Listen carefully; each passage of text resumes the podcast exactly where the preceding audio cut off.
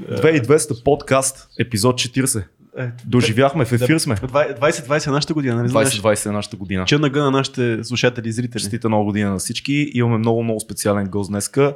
А, гост, който отдавна чакаме. Това е Димитър Стоянов от сайта Бивола. Здрасти, как си? Здрасти, щастлив съм да съм тук. А, и ние много ти благодарим, че си тук. А, как изкара нова година? Много добре. Ти беше извън Но България топло, някъде. Да. Да. В Сицилия. В Сицилия. Супер, Супер много хубаво там, по-топличко. Не схванах най-топлото време, но съм доволен, да. Много яко. Това е мафиотски, мафиотски център.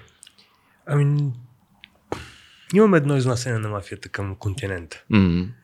Сега работим доста по италианския буклук и е факт, че Коза Ностра не е, не е мафиотската групировка, понеже те са няколко групировки, Мгм. които се занимават с трафика на Уест, на буклук, Да. на РДФ. А напротив, Камора и Дрангета, които са позиционирани на... в континента. Не са едната е калабрийска мафия, другата. Сложно, е, има, има разпределение. Има разпределение на пазарите. Аз искам да поговорим за, за последния, последните новини около Буклука, които и вие изнесохте, но преди това а, да почнем от там. За нашите зрители и слушатели, които може би не знаят за сайта Биво, по-голямата част от тях знаят, да не кажа 90% по това, което виждаме като коментари, но все пак как би описал това, което вие правите и сайта? Ами аз съм го правил много пъти и всеки път е различно. Има една теория в будизма, че според нивото на своето развитие имаш различна дхарма, Да. различен кодекс за поведение. Всеки път, когато трябва да опиша биво, аз го описвам по различен начин. Той е преди всичко кауза. Кауза, съдба, призвание. Накратко това е разследваща журналистика. За съжаление, това е единствения специализиран в разследващата журналистика сайт. Ние не сме политематична медия. да. Не публикуваме новини. Работим само разследване, което не ни позволява да имаме регулярност в публикациите. Работим много ежедневно. Дори по празниците не сме спирали, но няма как да бълваме тази продукция, която бълват мейнстрим медиите, по простата причина, че едно разследване е времеемък, времеемък жанр, който никога не е гарантиран. Нямаш гаранция за успех. Не е Какво? като да направиш един репортаж за един ден, да си утрешни събития, просто там Да, да. месеци разпроучване, събиране на документи. Има разследвания, които текат. Ето това за Буклука. Ние се върнахме назад във времето. Сега покрай историята с Феникс, плевенската фирма Феникс, М-м. ние в края на 2018 почнахме да работим по нея. Разкажи ни повече за това. Ами това е една фирма, която в интерес на истината е от малкото фирми, които не изгарят е, буклука, го преработват. Така. Те правят строителни материали, строителни сегменти, плочки за тротуар, паркинг плочки, сифони, бордюри, керамиди, вероятно и тухли ще започнат да правят. Използват иновативна технология, сепарират а, докарани от, а, в случай от а, региони ди кампания.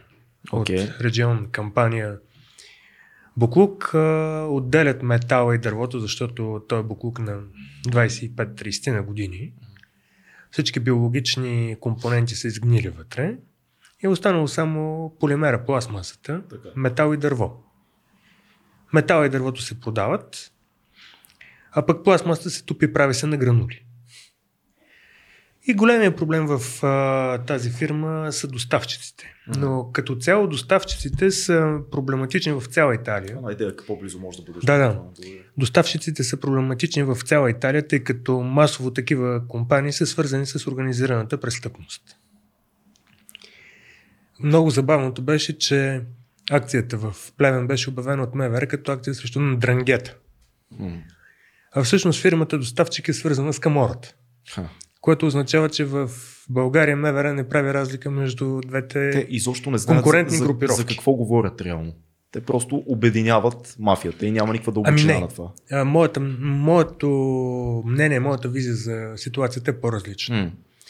Беше задържан един влак с 800 тона, една минимална минимално количество, мини- минимална величина отпадък. И незаконното в тази пратка беше, че тя беше обявена, била обявена като еднородна, еднороден отпадък. Мгм. Отпадък само пластмаса се оказва, че не сепарирана маса, което те първа трябва да се сепарира. И карабинерите залавят тази пратка. И вече три седмици, четири може би, българските власти не искат да кажат кой е крайният адресат. Нали, най- най-логично е този отпадък да отива за изгаряне, където е големия проблем. И започнаха проверки, започнаха проверки, но по малките площадки, като на Феникс в Плевен, като на тази в Варвара Пазарджишко, малка площадка в а, Враца. Никой обаче не занимава тецовете, не закача тецовете, които са големия потребител. Да. Свързваните с ковачки тецове имат право да преработят милиони 600 хиляди тона РДФ. Под преработят, вие разбирате, изгорят. Те нямат технологията да горят. Това е големия проблем. Нямат филтрите. Все още няма европейска директива, но има най-добри европейски практики. При изгарянето на този РДФ се отделят диоксини, фурани и други канцерогени. Да, не се отделя серен окис, но се отделят други токсини. Обаче това минава за зелена енергия. Да. Веднъж получават пари, защото реално те получават като крайен потребител между 40 и 60 евро на тон. После им изкупуват електроенергията на преференциални цени като зелена енергия. Отделно не плащат и квоти за токсините, които се отделят във въздуха. Един много печеливш бизнес. Защо стана толкова желан бизнеса за преработка, износване на отпадъци? Така виждаме, че влиятелни бизнесмени все повече създават цехове за преработка на буклуци. Става сериозен бизнес, според мен. Не, не, а, отпадъка трябва да се преработва. Да. Нали, категорично.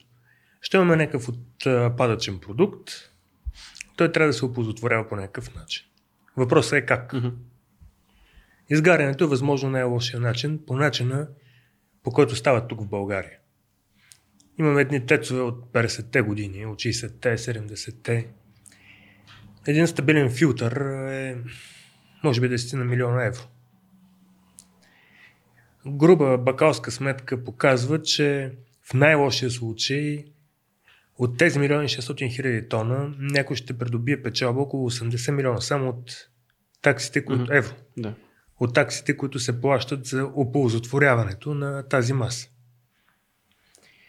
Отделно зелена енергия, отделно спестените квоти за серни окиси, за въглеродни окиси. Аз доколкото знам много производства, които нали, правят неща с пластмаса, са задължени да изкупуват някакъв процент от цялото количество на пластмаса, което изкупуват, трябва да е от преработени източници. Да, да, те се рециклират, връщат се обратно в производството. Това има ли го като европейска директива или това е нещо, ся- всяка, всяка политика си има? Има го, някакъв- като, да. като европейска директива го има. Мгм.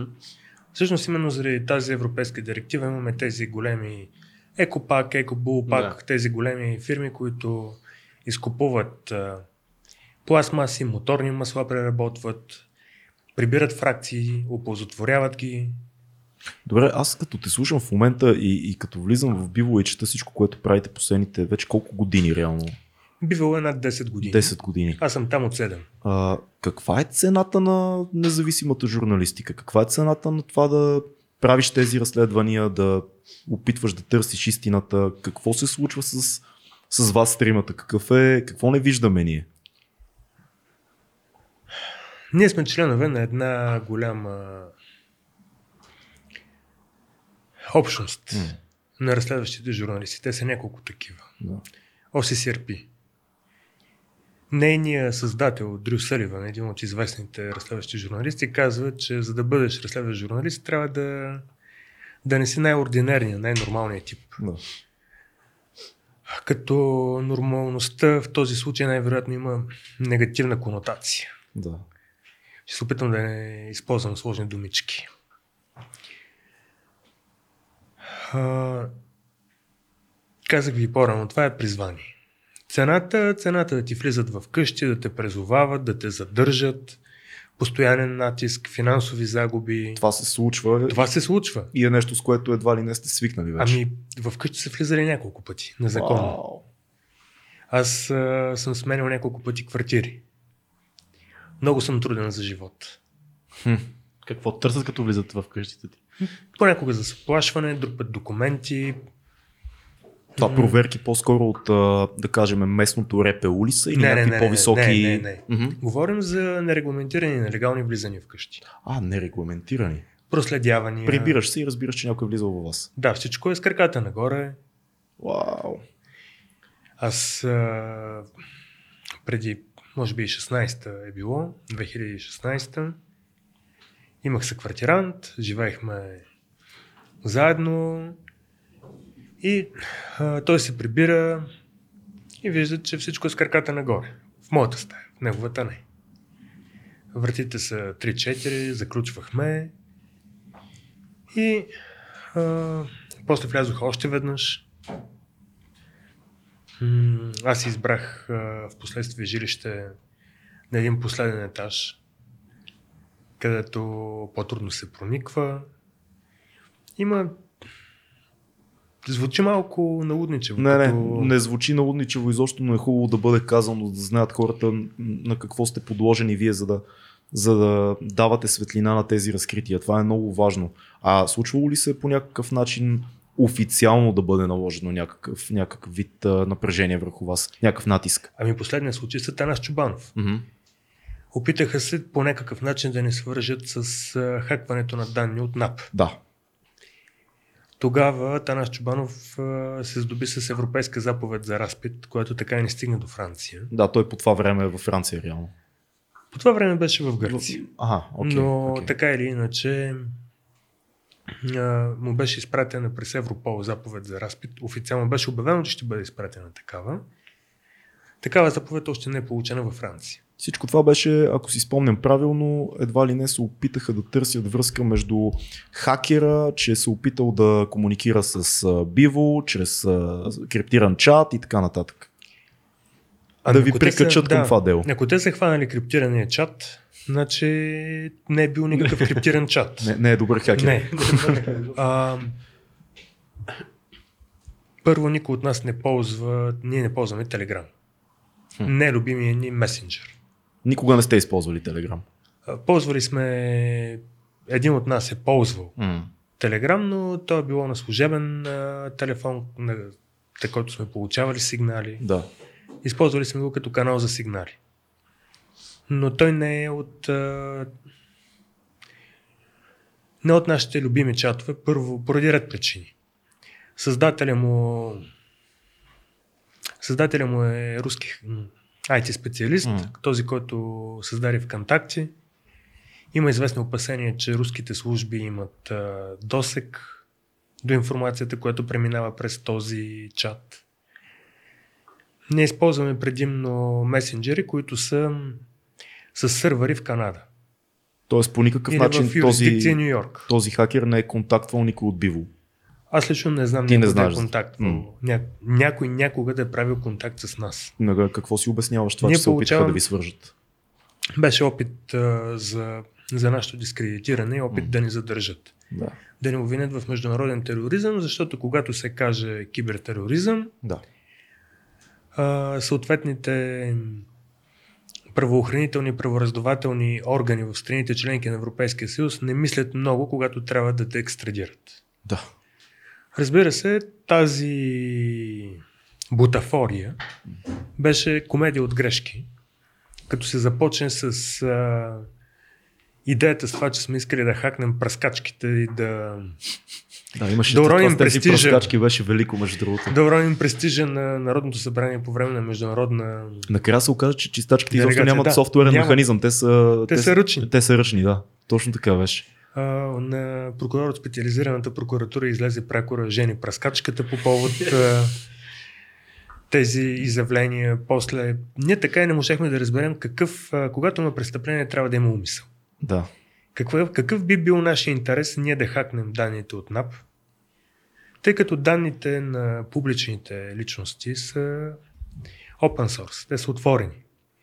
Тоест няма, няма журналистическа ценност в това ти да поснеш а, Бойко Борисов или а, Делян Певски, Ами какви техните, фирми притежават. Техните данъчни декларации са в... Те са публични. Те са публични. Да. Ние имаме достъп до тях. Всеки М. български гражданин има достъп до тези данъчни декларации.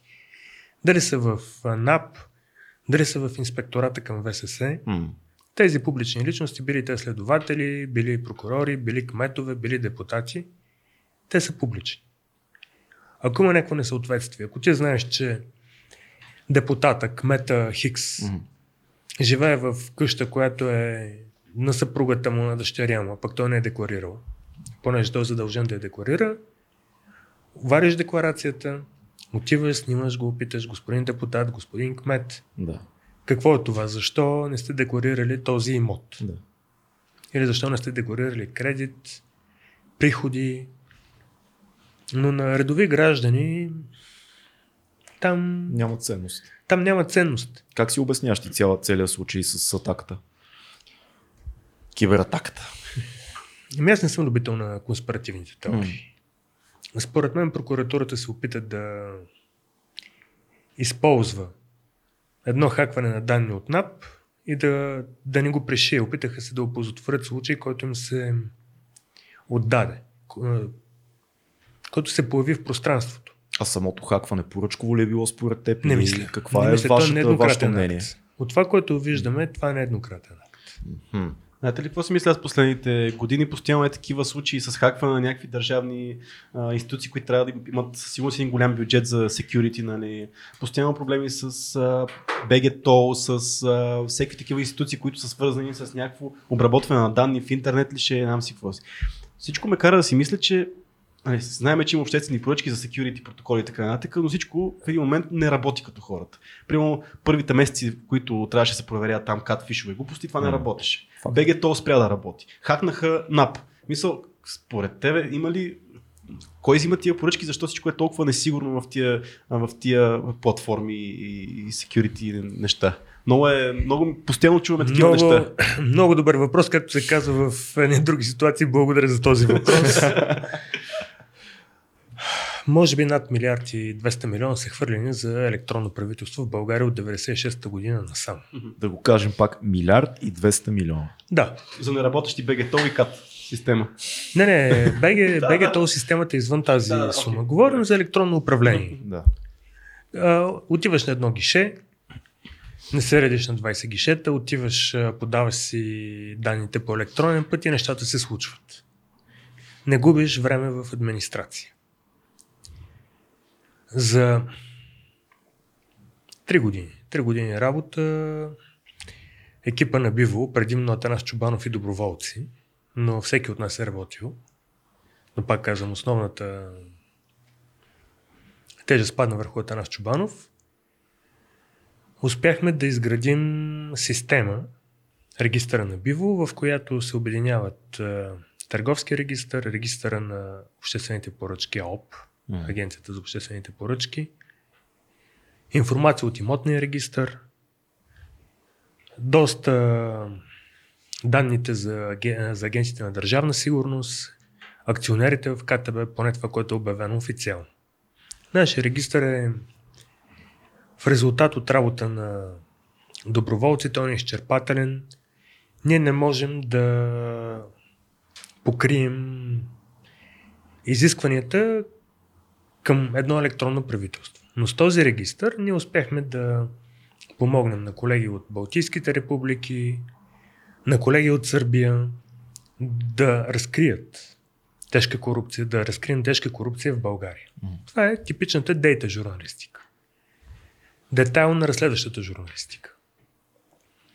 Щом ние може да го направим с минимални средства, защото ние не сме най-богатата медия. Точно напротив. Тоест, вие се... Ние се издържаме от дарения. Да, хубаво е това да бъде казано. Нашия бюджет, до сега не сме имали бюджет над 100 000 на година. Евро. Да. А вие, това е основната ви дейност, т.е. вие работите биво. Това е което правите, това е...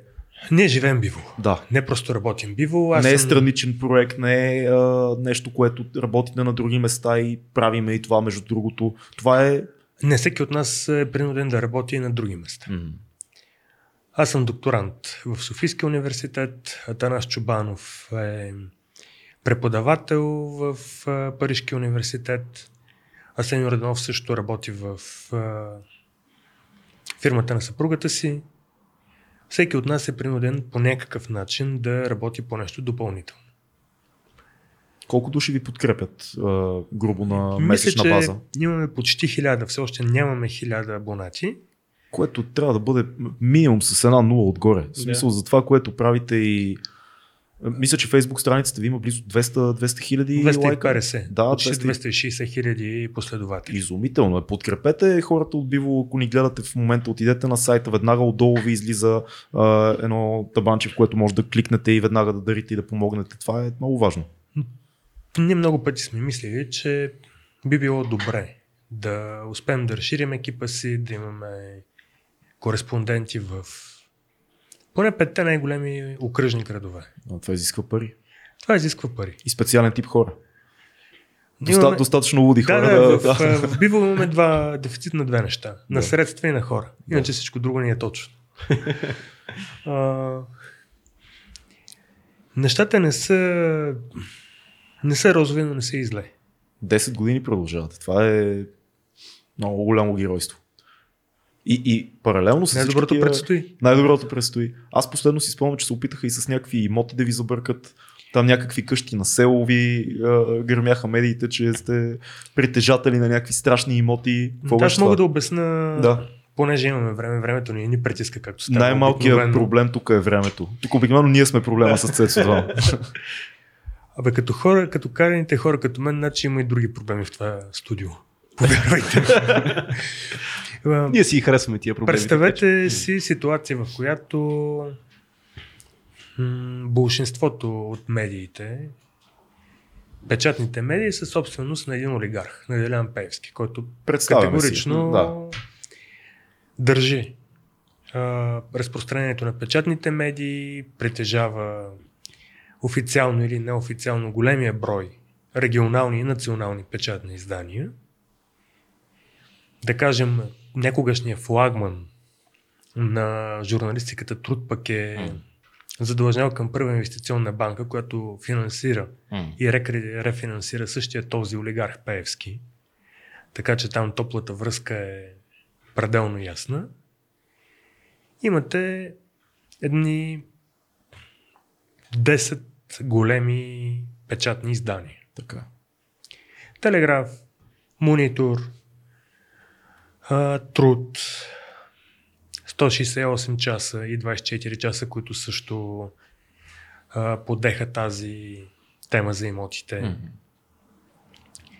И в а, ситуация, в която се варят имоти на политици, които са търгували имотите си под данъчни оценки. Но това е най-малкият проблем. Симулативните сделки са най-малкият проблем. Тук имаме, това е по повод апартамент гейт. Първо имаме сделки, които категорично би трябвало да бъдат преследвани от данъчните власти от прокуратурата, защото те имат всички белези на симулативните сделки. Няма житейска и търговска логика да продадеш апартамент а, на политик на занижени стоености, понеже ти е много симпатичен. Само да кажем, да те прекъсна за секунда за нашите зрители и слушатели. Е важно, че всъщност апартамент Гейт започна от вас. Вие бяхте, вие подавахте първия сигнал или не беше така? Не, не. Ние просто изварихме важните неща. Това е ще, супер. ще разкажа Да, и за да, апартамент гейт. Имаме едни хора като Цветанов, като Цецка Цачева, имаме заместник министър бившия Манолев, Да. който пък е бенефициент. Жив, построил се с европейски средства, лично имение срещу скромната сума от 390 хиляди. Имаме няколко заместник министри, които, как да кажа, получават преференциални условия при покупката на недвижими имоти. И то от една фирма основно. Да, Да. Въпреки, че далеч не е само една фирмата, която предлага, не е само Artex фирмата, Да. понеже стана дума за Artex и за апартамент гейт. Да. Няма житейска логика тези хора да получат на занижени цени тези покупки. Какво означава това? Че те или се злоупотребили с власт, за да придобият тази собственост, че сделката най-вероятно е симулативна и може би нищо не са платили. М. Или пък, че имат едно количество средства с неясен происход. Защото когато човек има достатъчно бели пари, Мгм. придобити от а, законни дейности, на които са им платени данъците, той отива и си плаща. Нормалната практика по света е тази. Не вярвам някой да тарикатее по този начин, за да занижи данъчната оценка на жилището си и да влезе в подобен цирк. Тези хора не са идиоти. М. При условие, че са забъркани в толкова тежка корупция, те няма как да бъдат идиоти. И да, възникна апартамент гейт. Излезе след публикация на колегите от Свободна Европа. Много добра публикация. Правя оговорката, че ако аз бях получил информацията, която те бяха получили, също бих я тиражирал. Да. Естествено, ние щехме да направим нашите проверки. Което и ние направихме. Когато излезе апартамента на Цветан Цветанов, ние просто проверихме сделките на Артекс. Да. Излязоха още 4-5. Ние извадихме Цецка Цачева, извадихме кумците на Цветанов и така нататък. Заместник министра на отбраната. И тогава извадихме и Манолев. Всъщност, а, у мен остава едно впечатление, че според мен дълбоко неволно от страна на Свободна Европа, те бяха употребени в вътрешната война в ГЕРБ. Хм. Да се разчитат сметки. Те се превърнаха в инструмент на саморазправата на Бойко Борисов с Цветан Цветанов. Като пак казвам, аз по никакъв начин не обвинявам Свободна Европа, дори с ясното съзнание. Истината е такава каквато е. Свободна Европа са страхотна медия. Страхотна много, медия са, много да. често чета неща при тях и така отново съм с много голямо възхищение. Искам по-нататък да поканим някой от Свободна Европа, за да поговориме. Но да, има, има, има резон в това, което казваш. Така Неволно иначе- да, да станеш оръжието за разпространяване на тази информация. Тази информация е категорично достоверна. М. Въпросът е, че тя беше, според мен, целево пусната. Да. В ГЕРБ обаче не очакваха този скандал, който се разрази. Никой не е очаквал Цветано да направи два пъти една и съща грешка. Има разни древни мъдрости, че мъдрия се учи от грешките на другите, умни от своите, а само глупака повтаря два пъти една и съща грешка. Тоест ти наистина мислиш, че е реална тази вътрешна война между тях двамата. Аз съм категоричен. Мгм. За мен, моите източници, нашите източници твърдят, че тази война тлее от доста време насам. Най-вероятно е направен опит за изваждането на Бойко Борисов от активната политика, една по-широка коалиция. М- да кажем, че има вътрешно партиен заговор в ГЕРБ срещу Бойко. Да, да, това е. Аз винаги съм си мислил, че Цветан просто беше обрат така, беше един бушон на цялото нещо, но явно сега се замислям, че може да има И- някакви неща, които са доста по-дълбоки в това. Да. Аз мога да кажа, че след апартамент гейт ние имаме повод да се гордеем с това, че с много-много усилия успяхме да вземем главата на Румен Порожанов, М. защото апартамент гейт а, прерасна в къща за гости гейт, нещо, което ние работим от а, 2015 година насам. Да. И категорично си е само наше, независимо кои медии презаснимат видеоматериали на базата на нашите статии, на Къщата нашите за, видеа. за гости ли беше с дъщерята на а, а, дъщерята на бавачката? Това също нещо ли е, което, което си спомням, дъщерята на бавачката, която гледа крави Да. и така нататък. Това е Да. същото нещо. Това е къщата на Манолев. Да. А това е къща на Манолев. Окей. Това е къщата на Манолев. Ана се казва момичето, получава сериозни субсидии за отглеждане на... Това е друга къща. с стада. Не, не. А, имаме, освен... А, това са различни мерки, Да. които се отпускат от Държавен фонд земеделие. Окей.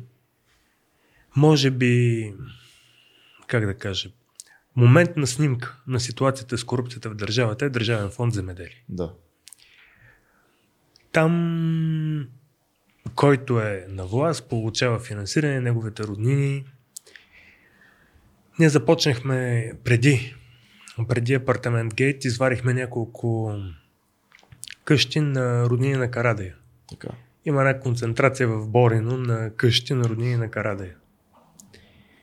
Естествено, те са изградени от консултантска фирма, после са предобити, но най-вероятно са изградени с предварителната оговорка, че крайният получател е семейството на Карадея. Да. Това е лидера на поне формалния, не неформалния, на ДПС. да. Официалния. Официалния. Публичният лидер, така да кажем. Непочетният председател. Не почни, да. И м- след това извадихме Манолев, извадихме на други функционери, кандидати за евродепутати, къщите в Виденско, например. Функционер е толкова хубава дума. Да, да. много, много ми Млади харесва. дихатели. Млади Функционери. Това са не такива думички от а, зрелия сот, с които Точно, вие да. няма как да знаете, защото сте твърде млади. Чували сме ги чисто исторически, но функционер е така. Но на моята преклонна възраст аз мога да ги ползвам. Да, абсолютно. Я, я ме върни съвсем, съвсем леки. Нагоре, Раз, разкажи ни за малко надолу. А, разкажи ни за, за къщата, за която започна да ни разкажа, за главата. Главата, която честната журналистика взе, така да кажем. Всъщност трябва да ви върна още в а, 2015-2016. Ние започнахме с а, строителството на стадиони. А, с помощта на един човек а, с будна гражданска съвест, Симеон Даскалов, ние достигнахме до стадион, чиято количествено стойностна сметка в вземане стадиона възлиза на 7-800 хиляди при средни нива М. на изпълнението, при лукс изпълнение около 1 200 хиляди. М, Този обект е финансиран с 3 милиона и 400 хиляди. Нали, очевидно тези над 2 милиона, Много лукс. Много лукс. Да. доколкото е лукс да има там, освен ако не се направят кранчетата на туалетните от масивно злато, Като брошала рап, така. Цялото. няма как да, да оправдаят тези разходи. Да. А, това беше първия по-голям проект а, и видеята, които ние започнахме да излъчваме. Аз съм много щастлив, че успяваме да продуцираме видеа, защото така достигаме до по- по-широка аудитория. Със сигурност. Та, с помощта на Симеон Даскалов а, оказа се, че на един от проектите в Земен а, е възложен. Бенефициент е общината, проектът е възложен на една фирма с много, меко казано, съмнителна репутация, Хуфо. Сега, към днешна дата, вече не. Но доскоро нейният собственик или управител беше сред а, експертите на воля. Експерт колко добре звучи. Да. Човек е забъркан в а, тази история с а, пирамидите, строителните пирамиди, Окей, да. но пък е бенефициент, редовен, редовно получава обществени поръчки от общини на ГЕРБ. И започнахме така. Впоследствие с на информатор се свърза с нас и ни разказа, че той разполага с документи, които показват редица административни и финансови наредности по десетки стадиони. И не само стадиони. Тогава тези проекти са реализирани, подписвани са от един директор на дирекция в Държавен фонд земеделие, Янаки Червеняков. Един много симпатичен човек. Оказа се, че той, нали, според информираните източници, той е бил много, много близък на Румен Порожанов, бившият земеделски министр, бивш председател на Държавен фонд земеделие. Та този същия човек а, има тъща. Нали, дай Боже всеки му. А пък тъщата се оказва бенефициент по два проекта с европейски средства. Един е реализиран, Бизнес, другия е бизнес нереализиран. ориентирана, да. да. Той същия човек се заплата от 1200 лева, понеже такива са заплатите в Държавен фонд земеделие. М. Караше коли за по 80-100 хиляди евро. Нали, което няма, пак не се връзва, няма логика. Няма. Естествено на името на баща му. Баща му е много известен лекар, педиатър, доколкото знам аз. Много добър медик, но това не променя факта, че Тъщата на сина му се оказва бенефициент по два проекта, един от които е реализиран. Отидохме, хванахме го с камера, попитахме го как става това. Той ми каза, че бъркам човека, щеше да мине с колата през краката ми. Беше забавно. Това Най-малкото забавно е било, да. Хубавото на тази работа е, че е забавно. М. Има купон. Зависи как погледаш на нещата. А искам да те върна само за момент за, на къщи за гости. А, това цялото източване на тези еврофондове, правене на къщи за гости, а, е направили така, че нормалните хора да не могат да си направят, който иска наистина да развие бизнес къща за гости, не може да го направи в момента, защото а, видяхме как много хора си построиха къщи за гости за по няколко милиона, които си живеят вътре в тях. Не, не, А, а, няколко милиона е сума, която няколко не хиляди, няколко стотин Да хиляди, кажем, да кажем. между 200 и 400 Да, няколко хиляди. стотин хиляди, да, точно На общи линии това са цените. И които това видяхме, пари. че сега в момента с последните мерки на Европейски съюз не, вече няма такива, такива програми. Ние трябва да съм- върнем около 300 милиона евро, доколкото знам. Да. Или лева. Не, И не Някои хора да кажа. направиха си някои хора къщи, пък те, хората, които искат да правят бизнес, искат да построят някаква къща в Родопите и да реставрират и така нататък, нямат тази възможност в момента.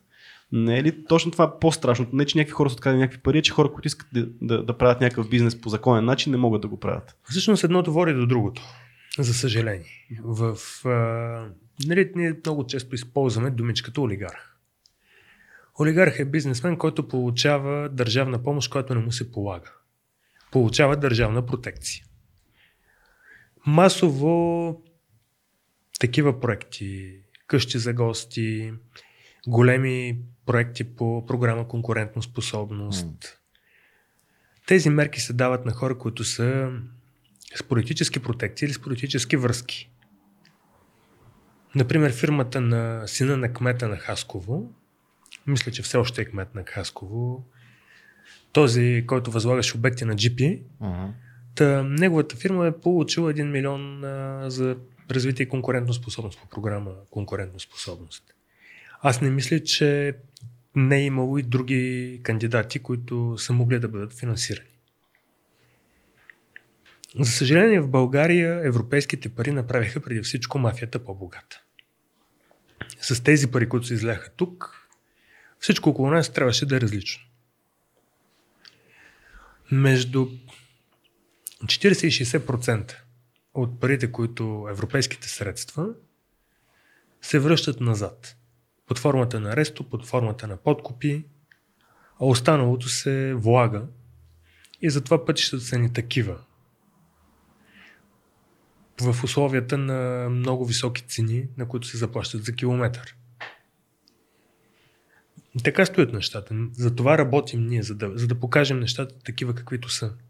Е- Един конкретен въпрос. Спряха ли ни вече кранчето Европейски съюз с всичките тия Осъдиха ни няколко пъти, както се разбрахме, нали, всичките тия схеми, които са подкупи и така нататък. Спряха ли ни вече кранчето? Ще, си- ще има ли пари от Европа за, за нормалния човек? Опитват се. Мгм. Опитват се да ни го спрат и то, за съжаление, обосновано. Мгм.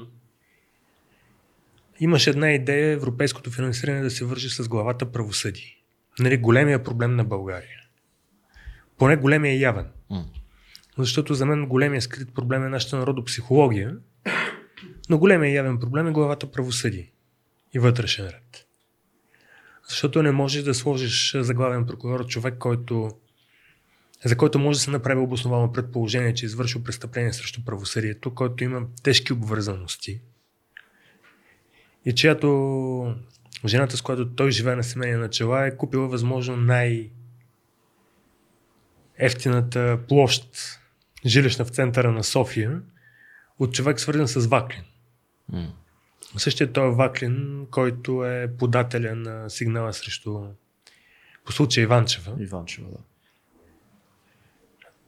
Някак си, освен Как- как, как- симулативна сделка, тук виждаме и конфликт на интереси. Как се случи това с, с, с, с Гешев, това на което станахме свидетели всичко? Как така само един кандидат, как така знаеки всички тези информации, въпреки всичко, този човек стана главен прокурор? Как стана това? Статуквото реши и ВСС го избра. И това е. Това имаше четирима, петима души, които се изправиха и които се ползват с нашето огромно уважение и нашите адмирации, М. сред които е председателя на Върховния касационен съд и четирима други съдии. Това са хората, които казаха няма логика, процедурата опоручена. ВСС, според Закона за съдебната власт, само научни организации, колективи на професионални организации, колективи на университети и може би има още един а, сегмент, имат право да излагат становища за или против избора на някого за председател на Върховния съд или за главен прокурор. Имаме две върховни съдилища. Върховния касационен или Върховния административен. На страницата на ВСС висят около 90 становища, може би 100, от всякакви знайни и незнайни районни прокуратури от градове и паланки, от всякакви районни управления на МВР, най-вероятно от участъци. Тези а, становища, които първо нямат правна стоеност, написани са неграмотно, от главния дознател на ОДП Пловдив. Тези становища не трябва да бъдат а, закачени там, на страницата в процедурата по избора на Гешев. Да. Няма тежест. Те, не само тежест. Те са незаконни по смисъла на закона за съдебната власт. Даже са незаконни. Нали, като цяло юристите в МВР не се славят с а, особено високи професионални качества и с блясък на чистия разум. блясък на чистия Но... разум е супер, да. Но да, да се направи такъв, а, как да кажа, да се хвърли такава димка. Да.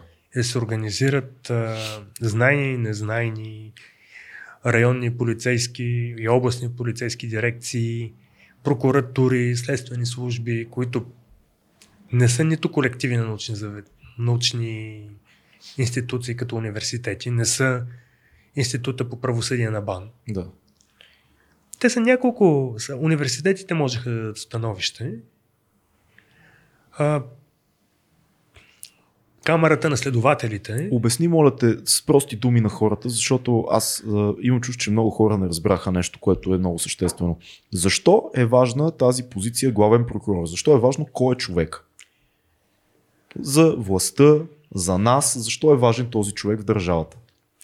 За съжаление, фигурата на главния прокурор е малко или много противоконституционна. По този начин, по който е ситуирана сега. Според Конституцията на Република България, когато ние ратифицираме договори а, и ги обнародваме и те влязат в сила, те имат а, привес над националното законодателство. Ние сме ратифицирали договори, международни спогодби, европейски директиви, които казват, че няма как да имаме безконтролен главен прокурор. Главният прокурор е фигурата, която упражнява методическо ръководство и надзор за законност върху актовете на всеки прокурор. Ако утре главният прокурор откачи, вземе един автомат и разстреля половината прокуратура и някой реши да му образува дело, той собственоръчно може да прекрати това дело поради незаконност. И никой не може по никакъв начин да му противодейства по законов ред. Това е най- обикновеният пример, най-достъпният пример, за който се сеща. Нека добавим само, че може би а, съществува и хипотетичната възможност властта да използва главния прокурор за разчистване на сметки, с който както това, си поиска. Това по принцип за...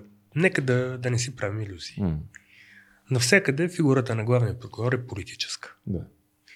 Само, че, например, в Съединените щати прокуратурата е изведена от съдебната власт. В съдебната власт е само съда, който е арбитър. Да. Той преценява. Има виновни, няма виновни. Тази страна има право, тази страна няма право. Прокуратурата в съдебната власт е един европейски модел. Така е в, вече и във Франция, така е в Германия, така е в Белгия. Ние ползваме белгийски конституционен модел – и белгийското устройство на съдебната система. Само, че там следователите са съди и следователи, а при нас са си част наследство от милицията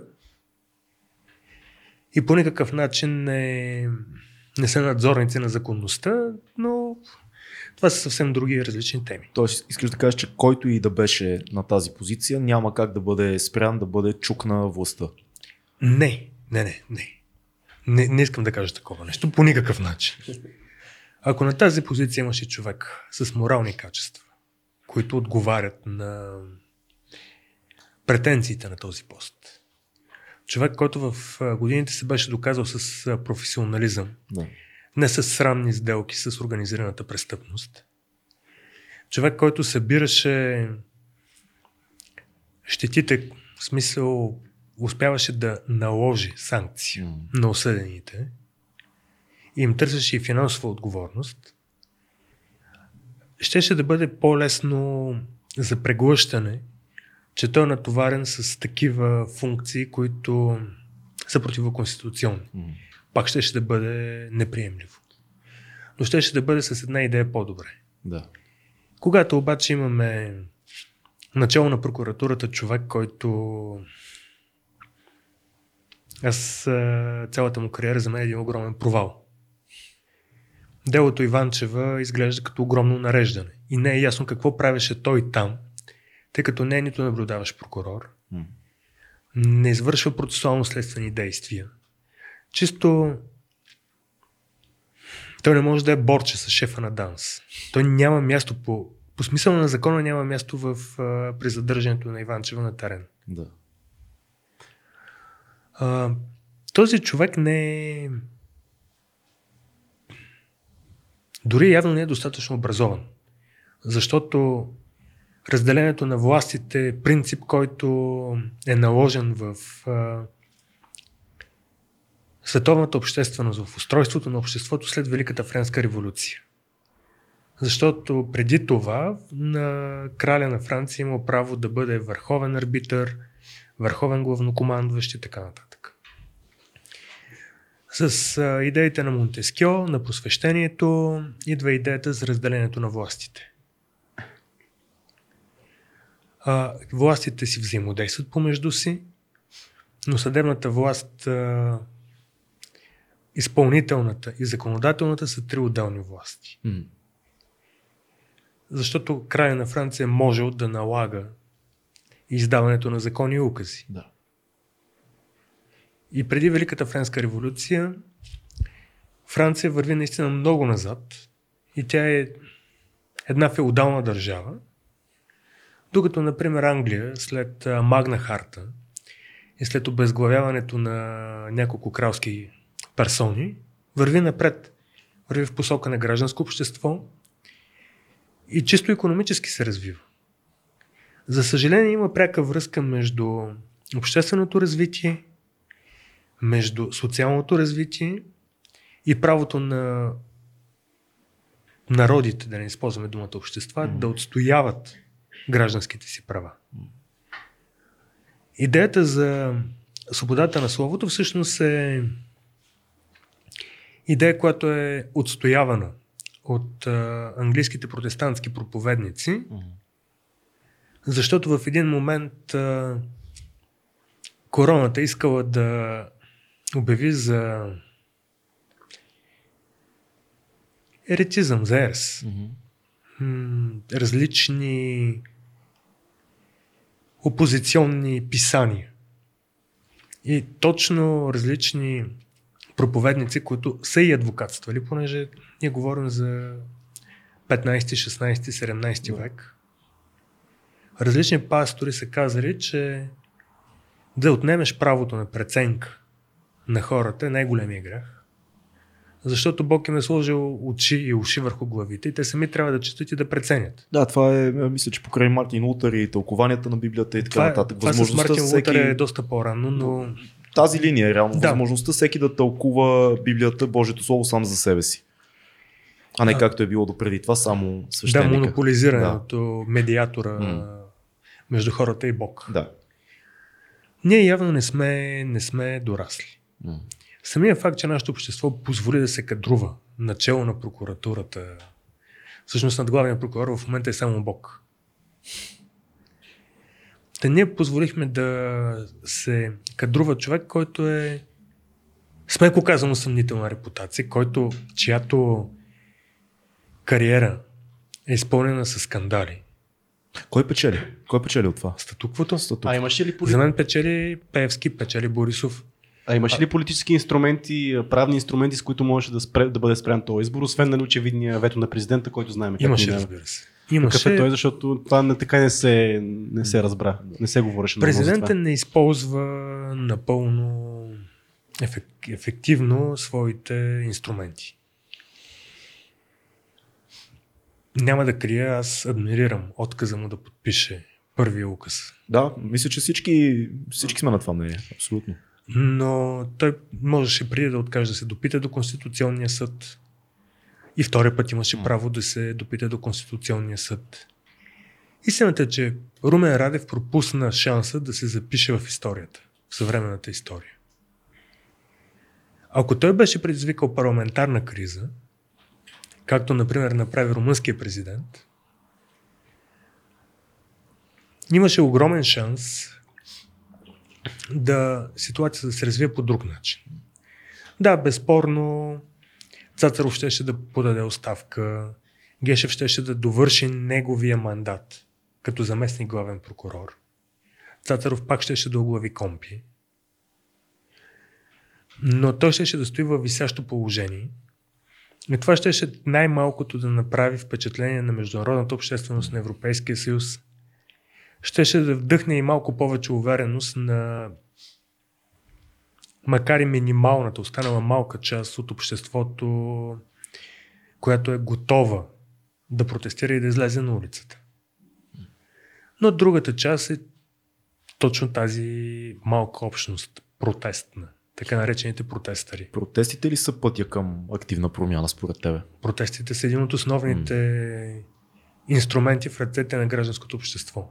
Ние редовно говорим за включване на гражданите в политиката.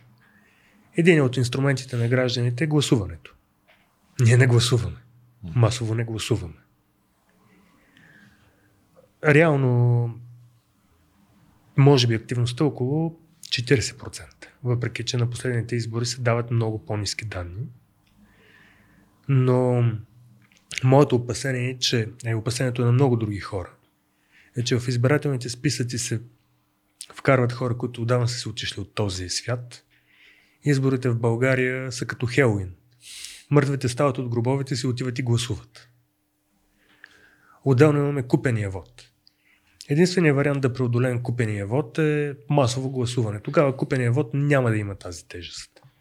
Добре, да, ама не искат избирателна активност. По-скоро това, че хората не ги интересува какво се случва в политическия свят и е, какво се случва на тази сцена, или по-скоро са се обезверили, че техния глас може, да има някаква тежест по проста причина, че а, се манипулират по всякакви начини тези избори. Аз си мисля, че по-скоро, поне за младите, е по-скоро това а, тази мисъл, че тази система така не, че това е опоручено нещо и не мога да се боря срещу, срещу вятър, едва ли не. Ама докато те не гласуват, това ще бъде опоручена система.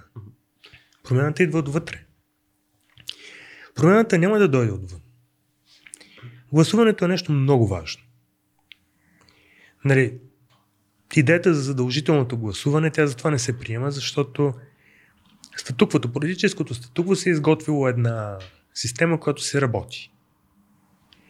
Имаме, говорихме преди малко за електронно правителство. Ми имаме половин милион администрация. Тази администрация отива и гласува за тези, които са назначили. Общини, министерства, агенции, агенцийки. Тези хора отиват и гласуват за онзи, който им е дал хляба. И броя на администрацията продължава да нараства. Мисля, че имаме стотина хиляди коли в тази администрация. Имаме най-много прокурори на глава от населението, най-много, най- обилната администрация. Имаме най-много служители на МВР, защото полицая е само малка част от МВР. И всички ние издържаме тази нефункционална, нефункционираща добре администрация. Ние издържаме тази зле функционираща съдебна система, която продуцира липса на правосъдие. Но точно тези, които са се окупали в тази система, които са я завладяли, те не искат масовия гражданин да гласува. Защо има? Колкото по-ниска е избирателната активност, толкова по-лесно е да се манипулира вода. Помниш ли Това е. за електронното гласуване, като си говорим за електронната администрация? Аз съм твърдо за. Аз съм твърдо за. С оглед на рисковете. Да, Които не са малко, между другото. да, да, те не са малко, но Пак някой ще вземе ни хакнат. да, то, нали, това е големата опасност, че могат да, да хакнат изборните резултати. Само, че в момента ги хакват аналогово, не ги хакват цифрово. Тоест, според теб, електронното гласуване ще помогне да се увеличи цялото количество на гласувалите. Да, категорично. Категорично. М. Има много хора в чужбина, които са активни. За съжаление, емигрантската общност е тази, която в момента е по- по-активната към българската политика. Аз искам още малко за протестите да поговорим. Кой е най-големия успех, който е постигнат от протести последните 30 години според теб? Най-същественото нещо, което Е, протестите са постигнали. Ей, сега ме хванахте. Просто мислим на глас, това е по, което правим. 96-та беше силен протест. М. Наистина, той беше логичен, независимо дали кризата е в резултат на лошо управление, дали е била продуцирана. М. Но така или иначе тогава гражданското общество успя да, да се организира. Да. 2013 година протеста беше сирен. да, със сигурност. Най-силният за последните 20 години, мисля, че Той беше много това. спонтанен и много неочакван. Аз си спомням.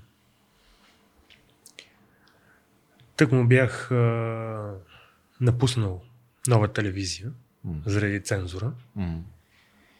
И а, колегата Марин Ников, който също вече не е част от нова телевизия, ми звъна и каза, бе, какво става? Как така Певски е шеф на дан? Викам, не знам, брат. Той вика, трябва да направим нещо. Това, това ми се е запечатало в главата. И видяхме се и тръгнахме да пием кафе на някъде. И стигнахме до площада пред президентството. Там, по моя преценка, имаше над 30 000 човека. Точно това стресира, оплаши управляващите и Певски си хвърли оставката. Но той продължава да е в играта. Той продължава да е в играта и Сол- е по-силен от всякога. Да. После този Ето протест ние, беше ние сме го разединен. символизирали сме да, на, гледам го. на предния план. Прилича си. доста, как да кажа, доста успешен. Да кажем, че това е нашето, нашето прасе Пейо. И, е- Така, и, е касичка, между другото. и е така че- касичка, защото държи парите на подка. Бюджета ни тук. е- Бюджет, Да. Мога да разтресеш нищо, я. Да, ама реално погледнато тази касичка се еманципира. Вече Певски сам си е мафия. така е. Защо е толкова силен в момента той? Как си го обясняваш? И обясни отново на, на хората, които може би не следят. Аз много харесвам един цитат от а, Ноам Чомски, няма да го цитирам, ще перефразирам. Той казва, че а, всички може да знаем много неща за това какво се случва, но нямаме време. Всички работят, а изисква наистина човек да гледа детайлите. Изисква да се задълбае, да отдели едни часове, в които да проследи случаи, да анализира, да свърже точките. Тоест това е нещо, което е добре други хора, независими, разследващи журналисти, експерти, истински експерти да направят за нас. Това е нещо, което не може всеки в ежедневието си след тежък 10 часов работен ден да се върне и да започне да анализира всички издания. Защо според теб Певски е там, където е в момента? Какво доведе до това? Аз мога да дам само моят личен анализ. Да, абсолютно. Но ти си експерт в случая. в, а, това е много рисковано. М. По принцип, моята докторантура е фалшиви новини. И Не познавам Като- друг човек близо с докторантура фалшиви новини. Даже не знаех, че е възможно да имаш такава. ами в факултета, философския факултет, Да. да. катедра политология, това е много, как да кажа, ефикасен инструмент за манипулиране на общественото мнение. Да. Имаме фалшиви новини, имаме дезинформация онлайн и Може би после ще поговорим и за това. Да, Кажи да, ми, това, Пеевски, ще, как? това ще кажа да. за, за Пеевски. Ако аз а, изложа верни факти и направя погрешни изводи, което е основен на базата на верни факти, това ще бъде класическа черна пропаганда. Да. Въпреки всичко, аз ще ви кажа какво мисля по темата. Вие сте следили, може би не сте следили, но звездата на Пеевски изгря в а, края на 90-те години, до 80-ти набор. да. Оглавява младежкото НДСВ. Очевидно, самия факт, че го има на снимки с Илия Павлов, показва колко е близък до мултигруп тогава. Всъщност точно мултигруп е един от основните механизми, които способстват за връщането на Симеон II в България. Mm. Той винаги е в либералното политическо пространство. Mm. Бащата на неговата майка, баща, неговия баща е обект на спекулации.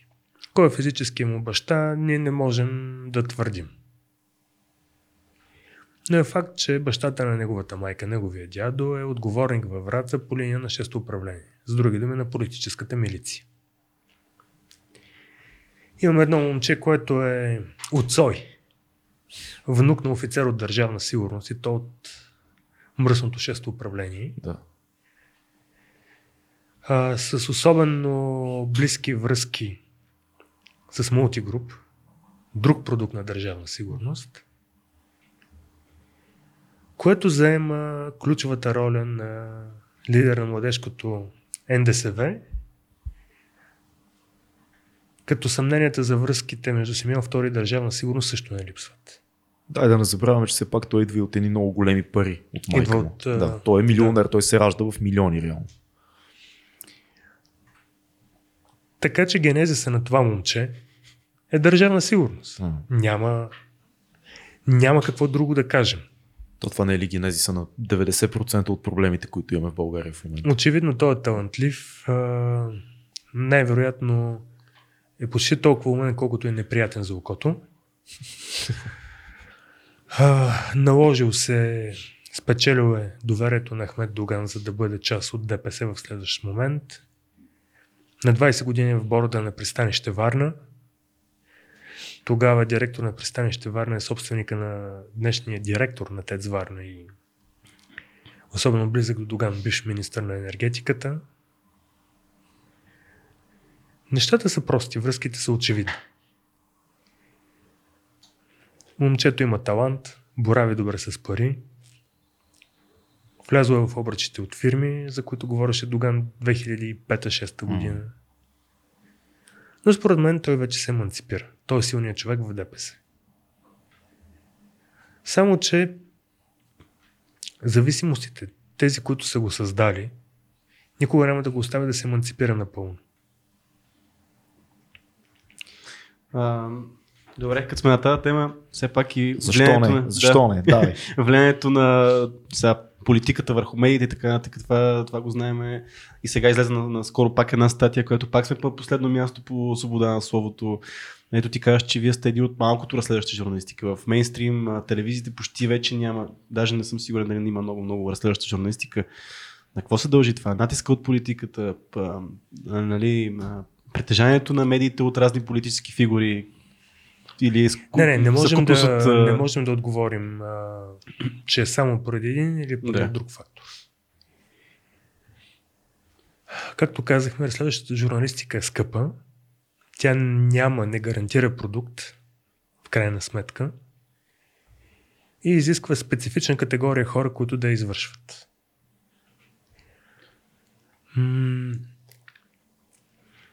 в началото на след милениума поне по мое мнение, най- най-добрата разследваща журналистика се правеше в нова телевизия.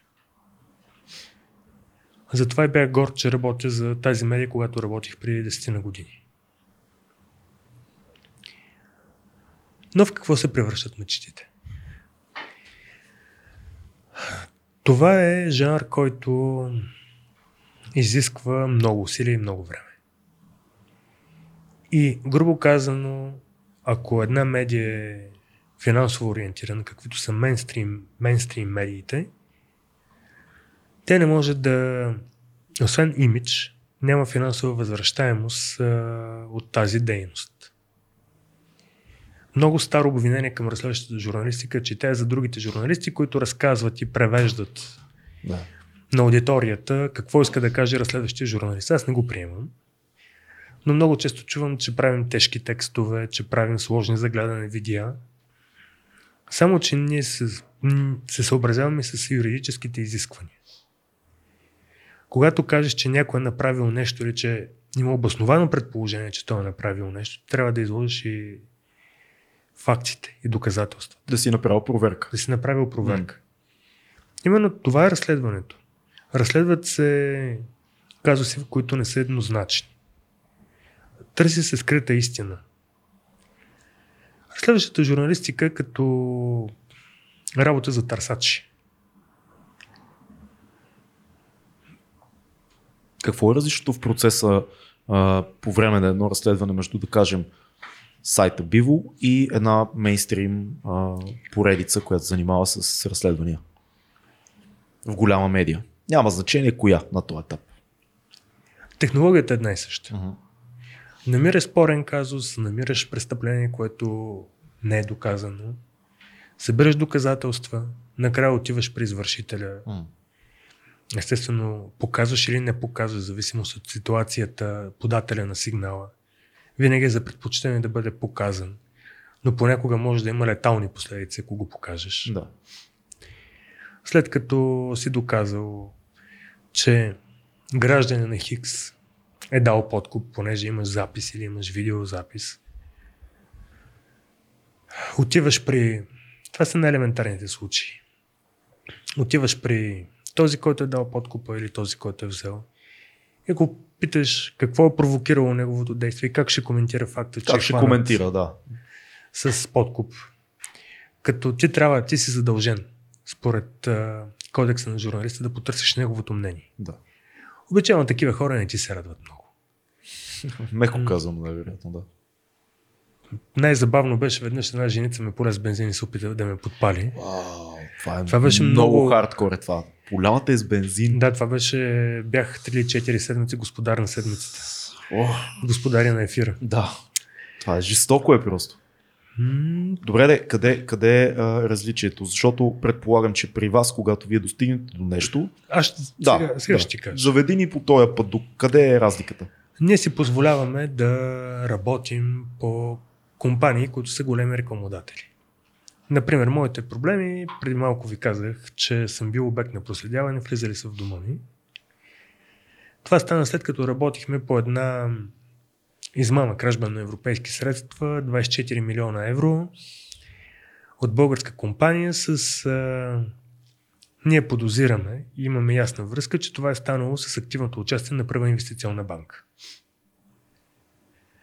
Те са дали банкови гаранции на човек, който притежава всичко на всичко две табели на автомобили. Да. Съответно, аз намерих този човек. Като всички го търсихме, това е резултат на нашия колективен труд. Държа да подчертая, че разследващата журналистика не е индивидуално занятие. Живеем в свят, който е твърде многопластов вече и това не е работа за сам човек, не е за бегач на дълги разстояния. М. Това е работа за екипа. За предпочитане от поне петима души. Зависи от случая. Само, че тази банка е голям рекламодател. Възлага едни солидни суми за реклама. Мгм. Няма как мейнстрим медия да излъчи това разследване, при условие, че ще изсекнат рекламите. Тоест проблема е когато разследване настъпи по крачето някой от рекламодателите си. Това е проблема за мейнстрим медията, да не стъпиш на Това грешния е, крак. това е дълга тема, но М. имаме тотален сблъсък на обществения интерес с финансовия интерес на медията, Която е предприятие в основата си. което е предприятие. Да. Аз разбирам, че медията има социални функции, разбирам, че трябва да носи печалба. Но това не означава, че трябва да престане да бъде медия. А в голямата си част, големите медии, телевизиите, големите печатни медии не са, не са готови да понесат загубите от тиражирането на истината. И това е много, много голям проблем не само в а, България, а и по света. Е, добре, но тук идва ролята, примерно сега на националната медия. БНТ има ли предаване, което да е свързано с а, разследваща журналистика? Аз БНТ не е обществена телевизия. БНТ е държавна телевизия. Те могат да се нарекат както си поискат. Да. Каква е разликата точно? Дефинирай. Обществената телевизия, ние сме обществена медия, защото нашия бюджет е от а, дарители. От потребителите на сайта, реално. Въпреки, че ние не си лепваме този етикет. Да. Когато кажем, че БНТ е обществена медия, как е обществена медия, прословя, че правителството и гласува бюджета. Или БНР. Логиката е според мен това, че данъците по някакъв начин поддържат бюджета на БНТ. Те това влагат в това нещо. Да, само че ако искат да направят независим бюджет, могат М. да използват немския модел. Какъв е немския модел? Има така наречените лицензионни такси, има потребителска такса, Netflix. всяко домаки. Да, да си направят Netflix. Ти си плащаш, за да гледаш. Само, че в Германия това е направено с закон. Имаш N на брой милиона домакинства, които плащат 23 милиона евро на година. А, 23 евро на година.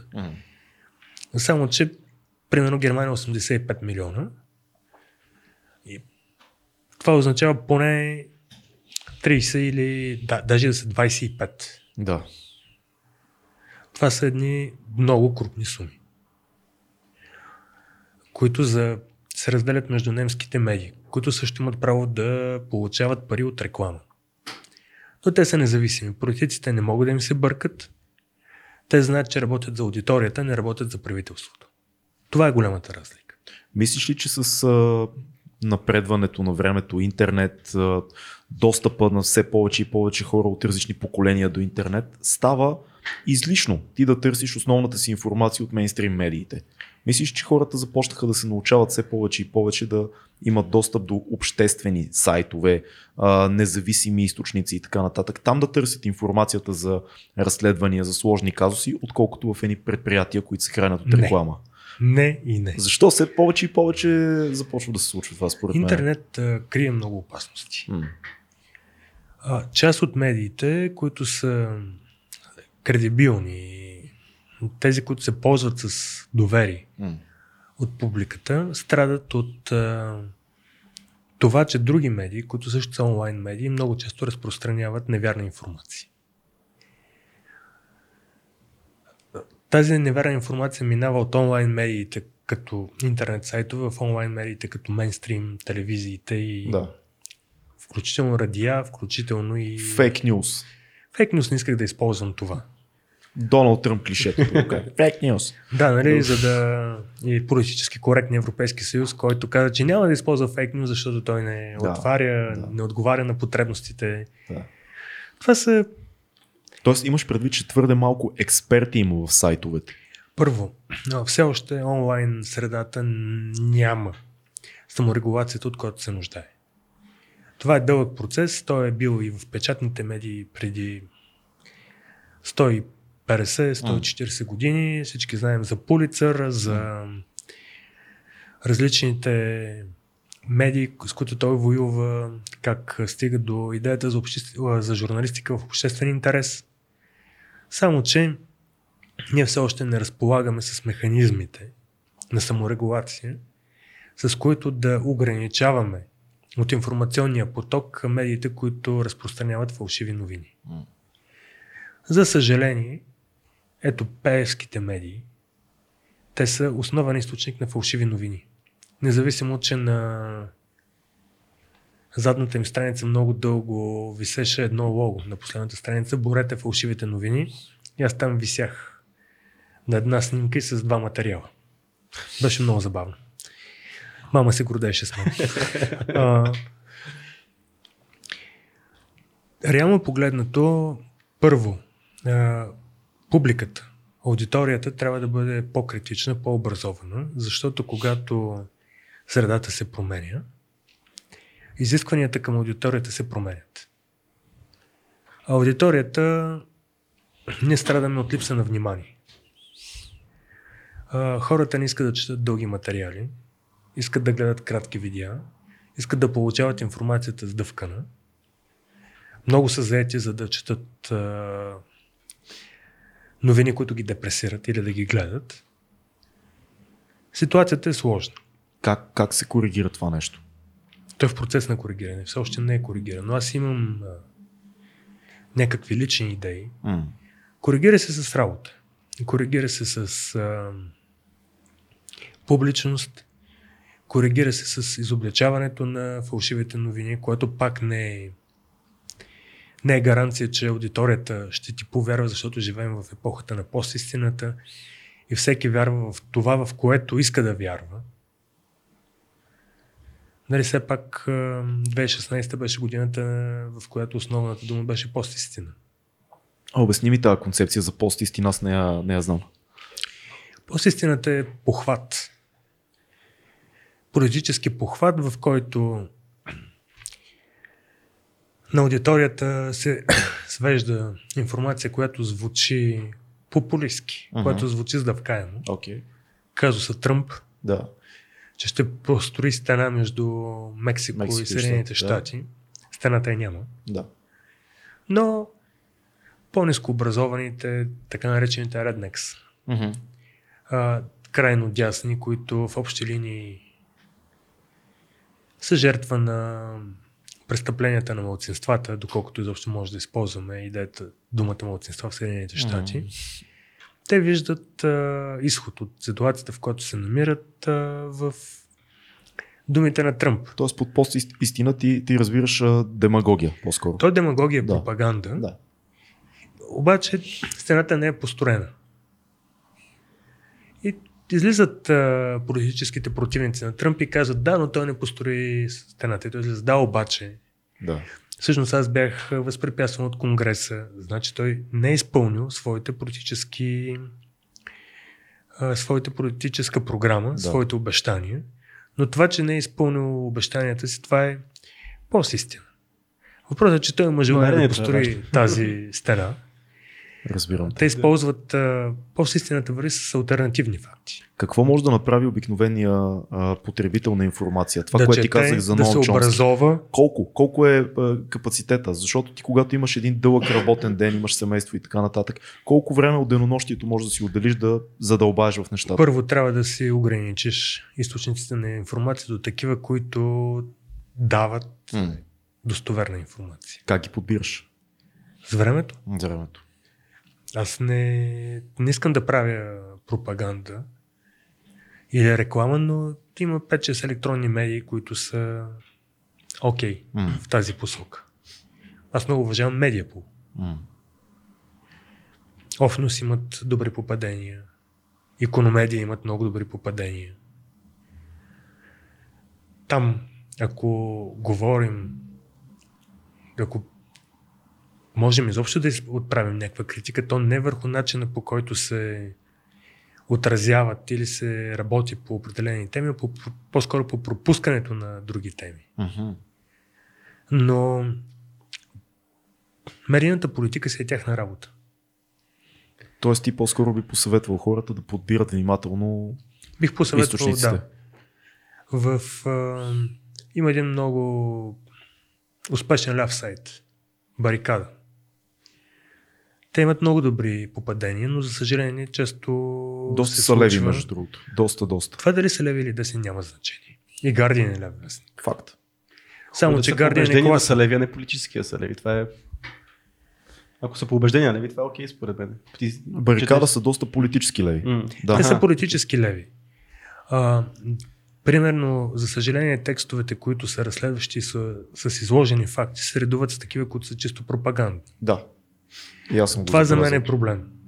И между другото, сега е момента да кажем а, някой от барикада да се свърже с нас, добре дошъл е да си поговорим. Ние каниме хора, които правят независими готини неща, дори да не сме на едно мнение за, за всичко. е, Много ще си изкефиме да си поговорим. А това като говорим за форматите, липсата на ангажираност на хората към дългото, дългото съдържание и така нататък. Какво мисли за един такъв формат, каквото е сега това нещо, подкаста, което все повече Това навлиза- нещо. Това нещо. Ми не знам как да го определя това. Да. А, все повече хора на, на Запад почват да правят подкастите, дори да са а, то, точно по такъв начин за журналистика. За мен всякакъв това е нещо тип, а, ново. За мен това е нещо ново. Форматите, за мен форматите са 5, 7 минути, Да, 15, именно, 21, да. 27. Това са, нали, придържам се в този обем. Да. Първо, защото е много трудно да направиш 2 часа да разследваш материал. Да. Не трябва да разследваш някаква световна конспирация. Е филм. После- Реално трябва да. документален филм. да Той е документален филм, той е пълнометражен. Да. Да. да. А, трябва да изследваш всяко едно военно престъпление в Ирак, например. Но ако Или- се раждат истините по време на разговор с, с, с хората. Това е много важно. Мгм. Това е много важно. А, другия, другия голям плюс на подкаста е, че той може да се слуша в колата. Да. Абсолютно, Това докато е- спортуваш, докато се разхождаш в колата, това е супер, абсолютно. Ние също Ние сме на също- всички аудиоплатформи. Биво, ако има подкаст, би било страхотно. Да, това, това щях да кажа, Да. че ние също разсъждаваме в тази посока, имаме предложение. Страхотно. Но подкаста в общи линии е точно противоположното на нашата основна идея. Да. Най-много информация в най-малко количество текст или думи. И то обмислена, проучена, Обмислена, подредена. проучена. Да. По, пост, по подкаста може да бъде изработен върху вече тиражирани разследвания. Това е нашата идея. Разговор с събеседници по разследвания. да, това е, това е интересно. Абсолютно. Това е, това е нашия, нашата визия за нещата. М. Има много, има много аналитични предавания, които също се опитват да правят това в ефир в много по-кратко време. Това е проблема с медиите винаги. Времето. Но, но те анализират вече готови материали. Да. Включително и BTV, които системно взимат наши материали, за което ние, единствената ни претенция е да ни цитират. Ние сме щастливи, че все пак има мейнстрим медия, който си позволява М. да тиражира истините, които ние сме изкопали. Но ни е леко неприятно, че Да, нормално е. не ни цитират. Да. Добре. А, ще върнем още малко назад. Има доста неща, за които искаме да поговорим. Цацаров. Какво е наследството на Цацаров? Колко е още Мракобесно? той в, играта? Воюва ли той с Биво? Кажи ни какво мислиш по този въпрос. Цацаров воюва с Биво от първия ден, Да. в който е избран, защото по време на избора му нашия екип извади симулативната сделка за едни плодови градини, което е напълно симулативна сделка. Дори от това, според нас са настъпили щети върху фиска, защото не може да се изповяда за 1000 или за 2000 лева или евро сделка за градини, които струват стотици хиляди евро. По принцип това е проблем. Това е законно нарушение Това си е проблем. и това е маркер за нивото на морала на човека, който главява една или друга институция. Какво може да се направи, когато този човек е на тази позиция? Когато е главен прокурор и разполага с правомощите, с които разполага главният прокурор в България, нищо. Нищо. Просто го съобщаваме в Но- един сайт, написваме нещо и Но това е само дребен детайл. да. После беше в... А... Големия проблем беше Янева Гейт. Истината е, че такъв скандал като Янева Гейт а... никога не, не се е случвал. Това е съотносимо с Лотъргейт, с а, световните скандали, защото това е председателя на Софийския градски съд, който разговаря с друг съдия, с Румяна Ченалова, а там и адвоката Мондешки, едно от основните проксите на Пеевски. И там се казват, изнася се информация, която е публична тайна и се говори с конкретика. Става ясно, че Бойко Борисов вдига телефона, разпорежда на Цацаров да бъде опраскан този или онзи, че се записва сексуалните престъпления с две камери. Приключения, извинявам се, сексуалните приключения с две камери. Но всъщност, ако, ако ние приемем, че това е злоупотреба с власт, консумирането на такъв сексуален акт е и сексуално престъпление. Чакай сега, Понеже- Цац, Цацаров се снима. Не. А, в един от а, записите на Янева Гейт се описва как Бойко Борисов е записвал сексуалните си престъпления, с, а, приключения с две камери. Я го виж ти. Чак и мултипродукция с две камери. Мултипродукция, да. Жестоко. Това са... В смисъл, в нормална държава, тогавашният председател на Върховния административен съд, който също беше уловен в лобизъм, Георги Колев, Да. Сотир Цацаров и Бойко Борисов ще да бъдат в историята. Защото всеки се намесва по недопустим начин в работата на някои от другите власти.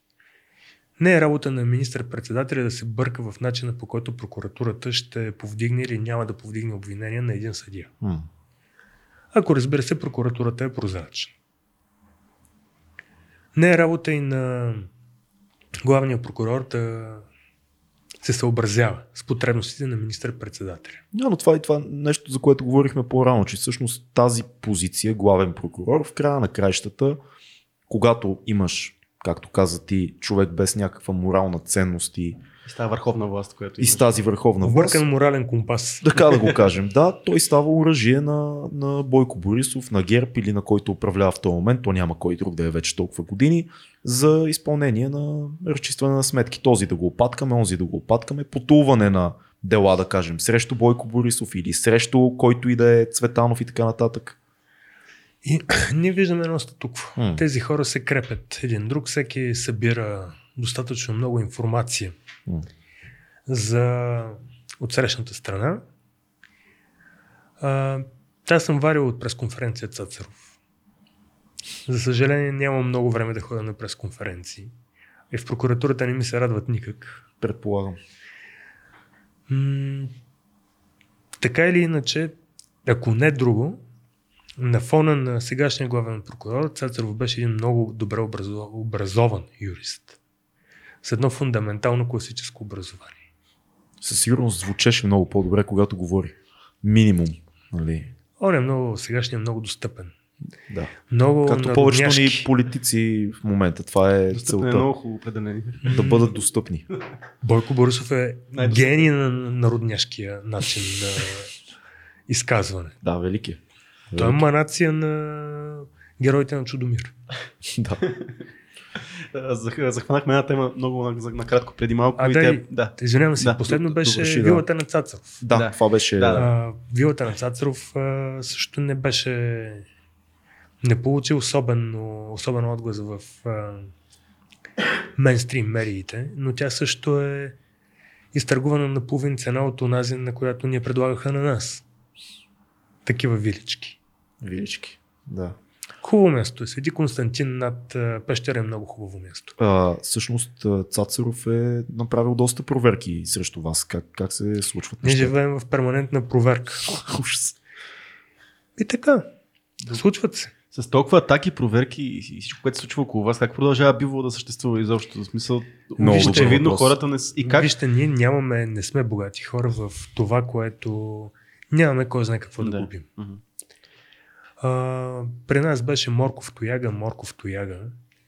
Влизат различни олигарси, ти се обаждат, ти предлагат работа, крупна заплата, 3-5 хиляди. Случвало се е това нещо. Естествено.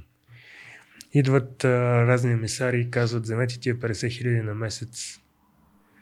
Ще пишете каквото. Ще... Не, няма да пишете. Аз за нас. Да. А за нас няма да пишете. Да.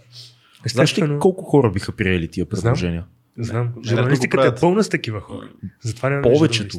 Е, Особено на, на дереджето, на което е България в момента като заплати и като среда. Човек един журналист взима смешни пари, аз съм сигурен, че е така. М, За това, което прави. И после... Много е. Знаеш ли, аз, аз Вече въпросът че... е какво прави един журналист, а не какви е пари. Да, е. Да, аз вярвам, че ще има скептични зрители, които е, и слушатели, защото ние сме и във всички аудиоплатформи, Не, които ще кажат толкова ли сте, толкова ли сте чисти. Е, Ще си каже някой, толкова ли сте бели и наопетнени вие. Какво би казал на това нещо? Ние сме ни обикновени хора. Не сме... Никой от нас не е светец. Да. В... Всеки от нас е, най-вероятно има слабости, пушим от време на време пори, някога пием повече от необходимото. Нищо човешко не ни е чуждо. да. Но в работата си се опитваме и до тук успяваме да бъдем напълно чисти, напълно светли и да няма и грам съмнение за начина по който ние работим. Това се опитваме и ние в 2200. За краткия ни период от една година. В много по-леки теми, но Да. се опитваме да казваме всичко и да мислим, да мислим на живо. Нали, Вашето е... Ние не се опитваме да бъдем светци. Ако искахме Да. да, бъдем светци, щяхме да бъдем а, някъде учелници в планината. Да. Ние живеем в а, нормален човешки живот. А, Очевидно сте честни, защото ако имаше някоя мръсотия за някой от вас, Вече щеше да изляза. ще, щеше да излязла и щяхте да сте приключили. Е, да, но ние си говорихме преди малко, преди подкаста, че когато си обект на такива постоянни проверки, ние знаем каква е администрацията, пък и много често при една данъчна декларация се подава много трудно и аз, примерно, мога да направя някаква грешка, да пропусна някакъв хонорар и така нататък. Как успявате да сте бели? Да, да, да, успявате да, сте- защото това е дори от, от грешка може да се случи. Аз съм сигурен, че Вижте, Мога да ние, пропусна някакво ние си плащаме данък върху всички дарения, които идват. Хм. Всички финансови потоци, които идват към всеки един от нас, са декларирани. Финансовите потоци на нашите близки са декларирани. Ние живеем с мисълта, че сме постоянно под под спотлайта, под а, прожекторите. Да. И затова трябва да Няма- сте изрядни. М, това коства много усилия. А, големия успех на институциите, че ни вкарват в а, документални разправи. Например, сега е модно да се пускат сигнали от наше име, за които ние не знаем. И влизаме в едни разправи с МВР, с прокуратурата за сигнали, към които ние нямаме никакво отношение. Фалшифицирани сигнали. Да. Същото се случва и на боец. да. Но пак ви казвам, ние нямаме чак толкова много пари за деклариране. И няма как да забравим някой милион под възглавницата, да кажем, е, то е, тая сделка, как я забравихме? А, добре, друга тема, която е много интересна за нас. Какво по дяволите се случва в Перник? Какво доведе на, до пресъхването на язовира? Аз чета постоянно нови и нови неща, отклоняване на вода, която не достига до язовира, дали Те за Радомир, комплексни. дали за Радомир, дали за а, предприятието, което е наблизо, как, как, до къде води всичко? Радомир е червена могила, Да. така се казва Да. предприятието. Преди 2018 година правителството отпусна едни 500 милиона, половин милиард за укрепване на На язовира. язовирите Да, да. в България, включително и язовир Перник. Да. Предишният кмет на Перник в неофициален разговор е признава, че водният цикъл на града е обект на интерес от множество близки до властта строителни фирми. Той е на много висока стойност. 70 или 80 милиона нещо от този род. Перник е типичния пример за лошо управление, корупция и за това, че корупцията убива. Едната от теориите, с която не мога да се ангажирам, но на мен не звучи достоверно. Хипотеза някаква Хип- да я наречем. Повече от хипотеза, има известни доказателства. Okay. Не, раб- не съм работил аз поне, че okay. по строителството на язовирната стена има много работи, които са ощетоводени като мокро строителство, като водолазни работи. Само, че те са направени на сухо. И за да, се може, да може да се укрепи язовирната стена качествено, за по-малко пари, голяма част от водата умишлено е била изпусната. Това е едната от хипотезите. И това е скоро. Тоест, това е преди В- примерно 5 месеца. Не 5, но година. Година. Окей. Нещо от този род. Освен това, ето, ние доказахме, че има помпена станция, която праща вода към Радомир. Да.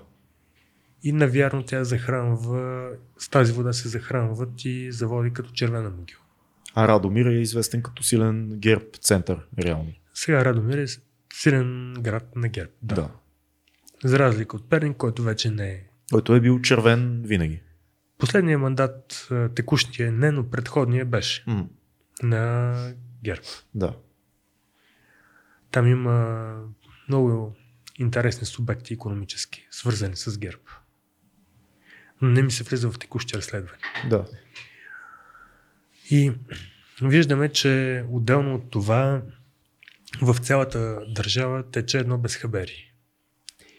Имаме един канал, Балакарийски канал, който някога е докарвал едни сериозни водни притоци към язовира в Студена. Той не е поддържан. Кой как намери за добре къде е законно, къде е незаконно, предимно незаконно. В разрез с документите отклонява вода от този канал за нуждите на други населени места, при условие, че това е Витуша. Там водата е в изобилие. Е хубава вода. Но тази вода не се, не се канализира, не се използва по възможно най-добрия и екологичен начин. И всеки търси нещо готово. Това, което открихме с Палакарийския канал и Ярлово е емблематичен пример. Язовери каскади поставят и Софийска вода, общинската, то по-скоро отговаря за област София. Това предприятие поставят определени критерии, за да се изгради този канал, който трябва по отбивката за Ярлово, които трябва да бъдат покрити. Водопреносната мрежа трябва да стане собственост на ВИК. Тя още не е. Да кажем, 12 години след построяването на канала, трябва да има водомери. Канала е направен по такъв начин, така е струшен, че изглежда като самоделка. Но такава е била ситуацията тогава. Липса на контрол, липса на държава в дейностите, където тя трябва да присъства. В, по самия Палакарийски канал има пробойни, които никой не иска да запълни. Идва една криза, една по-сушева година. Ние би трябвало да преживеем спокойно 5-6 такива, защото в природата всичко е на цикли. Само, че имаме корупция, имаме некадърност, имаме безхабери и се случва криза като в Перник, криза каквато се задава в Сливен, в Ботевград. Защото от друга страна вецовете работят. Има един друг язовир Пчелина до Перник, който от много дълго време е бил водохранилище за промишлени потребители. Стомана Перник, Червена могила, имало изградена инфраструктура, има канали с помпени станции. Около 2000-2004 помпите изчезват. Каналите, които са изградени за да се ползва вода от този водоем, където се изливат между другото и пречиствателните станции на Перник и на околните места и определено не става за питейни нужди, но става за напояване. Та, тези тази инфраструктура за поливни цели също е разрушена. Някой изкопава тръбите, защото са фи 40, фи 50 стоманени и ги предава. Най-вероятно за вторичен суровини. Корупция, корупция, корупция. Корупция, корупция, корупция. Естествено, ние имаме представа кой е човека, само че 2004 това са над 15 години. 16 години, 16 годишна давност първо. Е много трудно да се доказва с 16 години назад кой какво е направил. И после чисто юридически има по, поне според мен, не знам как би се квалифицирал от прокуратурата, но е малко вероятно някой да потърси юридическа отговорност за действията на това лице, което е извършило подобна, подобен акт. Като става въпрос за дълго проточващи се неща, а, ще имаме ли някога автомагистрала Хемус? Мен това е нещо, което много ме вълнува. И какво се случва там и постоянно? Искате всяк- Бойко Борисов да излезе от а, управлението или от политиката? Не знам. Това ли е тайният въпрос? Не, просто Дълбоко темите- скрит. Дълбоко скрит. Да. Ами се надявам да имаме и се надявам кражбата да е по-малко от обичайната при изграждането на автомагистралата Хемус. Не е само автомагистрала Хемус. И магистрала до Видин трябва да има... Безспорно, пътищата трябва да бъдат в а, уредени. И първостепенни, и второстепенни. Пътува се, ние сме международен а, транспортен коридор. Трябва да имаме автомагистрали. Трябва да имаме и система, която позволява да набираме средства от тази дейност. Защото в момента уредбата ни е такава, че ние не, не успяваме по една или друга причина да, предо, да получим таксите, които трябва да получаваме. То системата хубава или лоша вече е факт, изгражда се. Да има много тежки опасения, че е резултат на корупционна сделка. Автомагистрали Какво е е да вече? възлага пряко в рамков договор на изпълнителите участъци, което според мен също е незаконно. Защото идеята за тръжната процедура и идеята за конкурсното начало отпада по този начин. Мисля, че този, тази практика ще бъде осъдена от Европейския съд, ако някой заинтересован се обърне към него, но така или иначе, дори в а, тази управленска ваханалия, автомагистрали трябва да има. Мисля, че ще бъде завършена. Мисля, че фирми свързани с властта ще забогатеят още. Въпросът е кога? А, корупция, корупция от всякъде. Въпрос е, добре, дай да, дай да помислим така. Какво според теб чисто практически може обикновеният човек да направи в момента? В нормалния си живот. За да се подобрят нещата. На ежедневно ниво. Начинът си на мислене трябва да измени. Българина не иска да се бори с корупцията като цяло. М. Той иска да бъде участник в нея, да е от страната на вземащите. Да, всички казват така стават нещата. Само, че не стават така. Очевидно, М. когато се огледаме около нас, нищо не става. М. Ние потъваме. Това е много оптимистично начало на годината. Съжалявате ли вече, че съм първия за годината? Ние си падаме по тежките неща. А, корупцията е въпрос на личен избор. А, може да пребориш администрацията без да дадеш подкуп. Да, малко по-трудно става, но веднъж, два пъти, три пъти нещата се канализират. Избора на даващите е да не дават и реподбор на вземащите и да си хорят. Обикновеният човек може да, да го реши така. Аз не съм давал никога подкуп на пътя. Нали, аз съм относително спазва закона шофьор, слагам колани, никога не се качвам пил. Дали най-вероятно бих могъл да бъда хванат с превишена скорост, но то кой не би могъл. А, но дори да бъда хванат в издънка, аз не бих дал подкуп. Нали, с оглед на това, че ситуацията, в която се намирам, най-вероятно дори да реша да дам, няма кой да го вземе. Но в...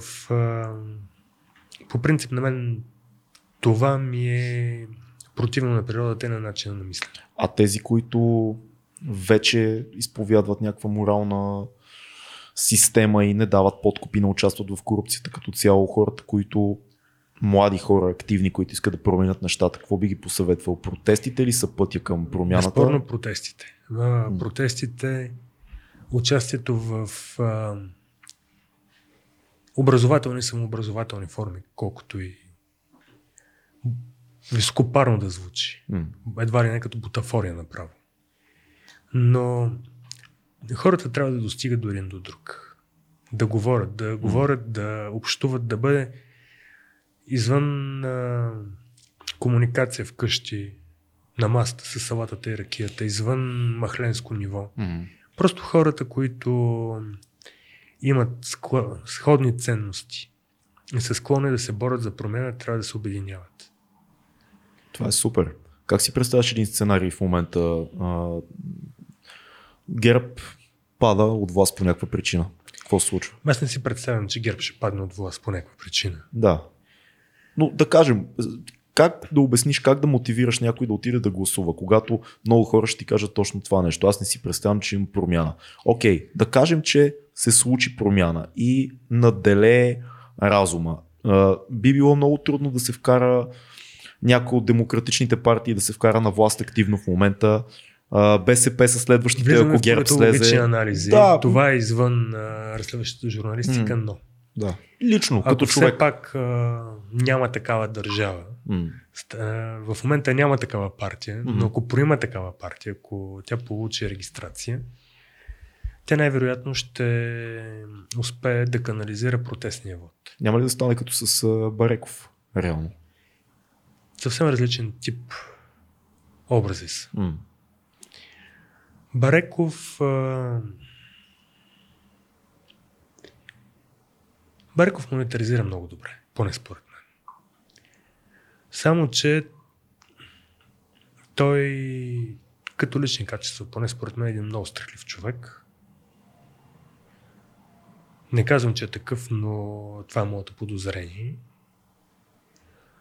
Много хора Без- ще ти опонират и ще кажат, да, ма Слави е Слави. Той е монетаризирал много и покрай Лукойл и така нататък. Бидейки аз фен на музиката му като и като шоумен, тотално така говорим за друго нещо вече. Лукол е една болна за мен тема, с привкус на белезници. Но в а, случая аз си мисля, че дори да е нечи проект, той е добре преценен проект, М. който много се забави във времето. Ти виждаш смисъл в, в, в, в това. В До толкова, доколкото ще промени ситуация. Ще разбута водата. Ние не можем да... Много хора ме обвиниха, че аз съм бил за идеята да се подкрепи Майя Манолова на втори тур в София. Ага. Да, аз бях за и М. сега съм за. Това, което виждаме в столичния общински съвет, в столичната община в момента, а, нямаше да изглежда така, със сигурност. Щяха да се разбутат кръговете, блатото щеше да се раздвижи. Аз не казвам, че Манолова е политика с добра репутация. Който... Със сигурност не е. Особено не е. в протестите да. 2013 за Пеевски и така нататък. Тя Имаме- беше на предната линия на, на хората от другата страна Да. на протеста. Да. Ние имаме и социална и политическа памет. Само, че политиката не е емоционално занятие. Ние се опитваме да правим рационални избори с а, поглед напред в бъдещето, а не обърнат назад. М. Въпреки, че според други анализатори, онзи, който не познава историята, прави грешки. Но да, Манолова беше инструмент, който щеше да раздвижи статуквото в столичната община. Тя не получи. Според мен, а, с оглед на купения вод и на евентуалните избори манипулации, данни за каквито имаме, на практика Манолова спечели изборите в София. Процентно с а, тази подкрепа от 90% и над 90% в ромските махали за Фандъкова, тя не може да е спонтанна. И не може само на втория тур. Нали? Всички знаем, че са раздавани пари. Аз честно казвам не съм, не съм тотално убеден, че щеше да е за добро Майя Манолова да, Не можем да да стане знаем. кмет на София. Тези, които... Но разбирам гледната ти точка на размътване на водата и промяна на, промяна на позиции, такава неочаквана, рязка промяна. Малко си, как да кажем, има и доза облегчение за тези, които подкрепихме М. в това, че тя не спечели. Защото и ние трябваше да понесем отговорността от това тя да... Да, тя е изключително изцапана. Просто е прекалено, прекалено много матилка има около нея, за да, за да й повярвам аз поне, защото Не Направи ли ви мога- впечатление нещо друго? не мога да си представя как тя не би играла играта. Дори да стане а, кмет, дори да беше спечелила, според мен тя щеше абсолютно да влезе в релсата на прокарваната политика, която а, отива към общината. Тя би била просто един а, демагог, който застава на, на това положение и изпълнява абсолютно същите политики. Не можем да знаем какво ще, ще да бъде, Абсолютно. но така или иначе няма и да го разберем. М. Поне този път. Факт е обаче, че БСП не се опита да изкара М. кандидат, който е политически конвертируем Да. и избираем. Факт е, а имаше няколко такива. Факт е, че нямаше дебат за София. М. Факт е, че БСП не се изправи срещу избора на Гешев. За мен това е една, Това е доста безумно. Да. как да кажа, една опозиция, която е... Става която не е доста опозиция. без зъба тази опозиция. Така изглежда последните години точно това. Ами, Имате ли данни за някакви договорки реални между ГЕРБ и не, БСП? но имаме данни, например, че сестрата на един от зампредседателите на БСП основен подизпълнител на Водстрой 98 в момента, в който той беше фирмата на Пеевски. М. Кирил Добрев, Паргов, това са хора, които са свързани с Пеевски. А Певски е лесно свързан с Бойко. Пеевски е лесно свързан с Бойко. Да. Не, това е въпрос на конюнктура, на моментна ситуация. Всеки от нас забравя Българ Табак. М. Най-голямото, най-печелившото предприятие в България беше Българ Табак. Сега Българ Табак е изнесен извън пределите на България. Работи в от това, което разбираме в офшорната зона на Дубай.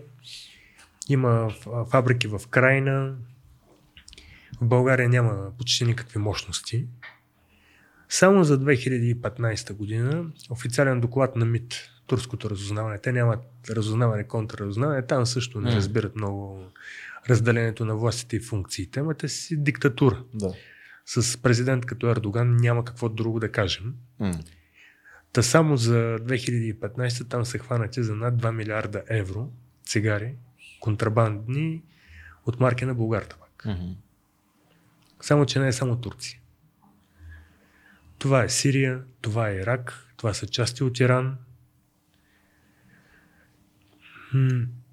Българ табак един източник на средства, който може да държи достатъчно здраво в едно цяло евентуалните акционери там.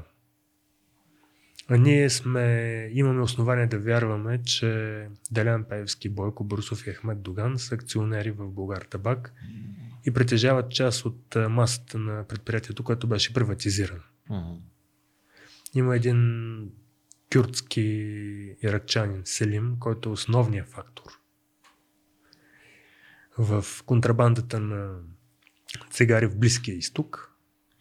За него също вярваме, че той е акционер. Това е едно разследване, по което работихме над година. Серия от публикации. Когато едно предприятие, като Българ Табак, носи милиони и половина, 2 милиарда евро годишна печалба, защото цифрите сочат това. Тази печалба се подали като дивиденд между крайните. Тоест, а, а, Бойко, Делян Певски и, и, и Доган, заедно с този сириец, ли каза, иракчанин, Иракчани. да, а, а, изнасят нелегално цигари. Имаме основание да го вярваме. Има ли смисъл, кого сезираш, когато има нещо такова? Какво правиш? Кого сезираш? Сезираш Европол, сезираш Да. а, международните служби. Преди, може би сте го пропуснали, преди месец-два бяха задържани един румънец и един българин по обвинение, че са искали рекет от Певския Доган в размер на 10 милиона евро, за да не бъде прикрит един доклад за ролята на Българ Табак и тяхната персонална роля в трафика на цигари в международен план. Бяха задържани от българската прокуратура. С санкцията на специализирания съд, разбира се. Да. Доклада е на международен одитен на частна компания. Частна одитна компания. Какво означава това? Това означава, че всички знаят, че Българ Табак участва активно в контрабандата на цигари. Това е от повече от 4 десетилетия, най-вероятно. 5, 6. От времето на Кинтекс. М. Това е един източник на средства. Естествено, контрабандата е незаконна дейност и тя няма как да бъде облагана в полза на фиска. Но средствата са твърде много, за да си позволят хората, които са акционери там, за които ние предполагаме, че сред тях са Бойко Борисов, Делян Пеевски и Ахмед Доган, те нямат шанс за явно противопоставяне и за този приход ги държи сплотени. 2 милиарда ли колко каза биха държали Ние сплотени? не знаем колко са реалните. Хипотетично, да, сума, която лесно решава проблеми. Различия. Нали знаете, може би не знаете, М. но реалната себестойност на една котия цигари е 2-30 стотинки. Не, Тези, които я плащат, пушачите плащат на 5,50. М. Основното са налози, данъци и финансови рестрикции заради пушенето на тютюн. Така. На черно дори да се търгува на половин цена, тя не се търгува на половин цена. Мисля, че 2 или 2,50 долара. Пак марш е огромен. Всъщност доклада е за това, че трафикантите на тази контрабанда са плащали такса спокойствие на ислямска държава. Плащайки такса спокойствие на ислямска държава или на други терористични организации, като например ППК, те са съучастници в тероризъм. Това е големия международен проблем. Какво може да се направи? Знайки, имайки тази информация, разследвайки и вие това нещо. Първо тази информация трябва да се потвърди официално. Това как се случва? С международни разследвания. По, по друг начин няма да стане, което би било огромен дипломатически скандал в рамките на Европейския съюз. Тоест Не, няма, според теб няма шанс това да се легализира по някакъв начин като информация. Да се валидира. Да се Има валидира, шанс да. да. се валидира, но не и в а, ситуацията, в която НП управлява М. Европа. Велико. Добре. Имаме една рубрика, която се казва книга, филм, събитие а, и препоръчваме по една книга, един филм и едно събитие, което предстои. Въртиме се на кръгче. Ти си първи препоръчен един филм, който е важен за тебе.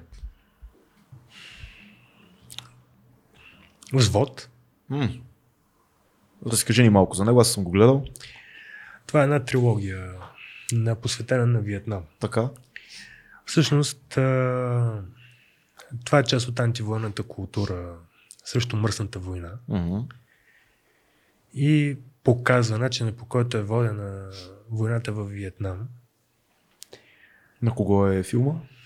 В, не мога сега да... Окей. Много известен режисьор е и Да. с а, отличен режисьорски са. Ще го видим след малко. състав. Филка, виж Те са- взвод, филма Взвод, кой Те са е взвод, режисьор? Апокалипсис сега и Майка Земя или те са три филма посветени на Виетнам. Апокалипси сега е на Копола. Да, Да, значи, значи трите са на Да, Копола. Взвод не съм го гледал. А, Взвод е първата част от трилогията, ако не, ако не греша. Мгм. А, там този героизъм, на който дойде след патриотичния пакт и... Чакай, Взвод е Платун, нали така? Да. А, а, така, Оливер Стоун играхме. Малко, да, ясно. Оливер Стоун, Платун, супер филм. Сега вече почва да ми просветва. Много сериозна антиутопия. Да. Много сериозна антиутопия. Роден на 4 юли. М. Четвъртата част беше роден на 4 юли за един а, ветеран, който е прострелян в гръбнака и остава този, на този не съм го гледал. Ами аз имах, а, преди няколко години имах а, малко повече време М. и реших да изгледам отново такива класики. Трябва. Те, те не случайно са класики. Добре, супер, супер препоръка. Аз да се включа тогава по тази линия отново а, с Оливер Стоун да се вържа с тебе. Два филма, които гледах напоследък. Единия е JFK, филма, който Оливер Стоун се занимава с теорията за убийството на, на Кенеди. А, разследващия главен прокурор на Нью Орлинс, който се занимава с това, а, с това убийство. Там много са смесени теории на конспирацията заедно с факти. Много хора отричат много неща от филма. Това е игрален филм, хубаво е да се гледа, да не се гледа като документален филм. Гледал съм го. Да, Оливер, този Кевин Коснер е в главната роля. Джо Пеши също играе във филма. Страхотен филм. Хубаво е след това човек да си направи разследвания за евентуалната, евентуалното убийство. То си е убийство на, на Кенеди. Ние много говорихме и с Да. тебе, защото лично моето мнение, мисля, че и твоето е, че е изключително съмнително Ли Харви Освалд да е единствения убиец на Ако изобщо Кенеди. е. Ако Ако изобщо изобщо е, нали, там имаме и теорията за няколкото стрелци, теорията за Magic Bullet, да не влизаме много Те, като в седнахме да си детайли. говорим с теб, изкарахме две-три версии, които са много по-логични за нас, отколкото... Да, да кажем само следното. Теорията, която Оливер Стоун предлага е, че всъщност Кенеди е убит от военните от Military Industrial комплекса, които са генералите. Много доказателства има в историята за това, че Кенеди Не е само бил те, в... но да, бизнес. А в Бизнеса- Irishman, който си говорихме, че се предполага, че мафията пък всъщност Да. е... Което в Irishman пък изкачат. да. Да. Последният филм на Копола. Да. Трябва да го гледам. Не, той е на, на Скорсезе. На Скорсезе. Да. Супер, е, гледай го. Малко е дълъг, но е, но е много готин филм. Аз обичам дълги филми. М. Мен последно време, сега по време на този разговор ми се върти, а, не знам защо, сериала Къща от карти. Къща от карти. Супер. Точно, особено първи сезон, как много е вплетена журналистиката с, с политиката и как много неща от разследваща журналистика могат да повлияят много дълбоко в политиката на такава голяма О, нация естествено. като Америка и на фигури като президент, министри и така нататък, което е а, така, мотивиращо е за хора, които са разследващи журналисти да, нали, да, да вярват, че това може да се случи. Страхотен сериал. Да. Гледал ли си House of Cards? Нямам време, за съжаление, за сериали. Напоследък, Предполагам. Предполагам. в но- последната две години М, съм пред- прочел сигурно над 10 000 страници. м. И то е предимно научна литература и съдебна, съдебни Да. протоколи. Препоръчваме ти го. Това е а, сериала, който така последните десетина години най-добре описа политическите маневри и задколисни игри в, в Штатите. Той е по оригинал, той е по една книга, след това англичаните, англичаните го направиха първия сериал House of Cards английски. Английски ли беше? Да, и след това стана този големия, който е с, С Кевин Спейси. с Кевин Спейси. Е, с- мисля, че може да те забавлява по много, много интересен начин. Поне първия сезон, според мен, задължително трябва Минимум, да бъде изгледа. Да. минимум. Ако, между другото, ако си говорим за филми за журналистика, понеже имаше допирателни, Мгм.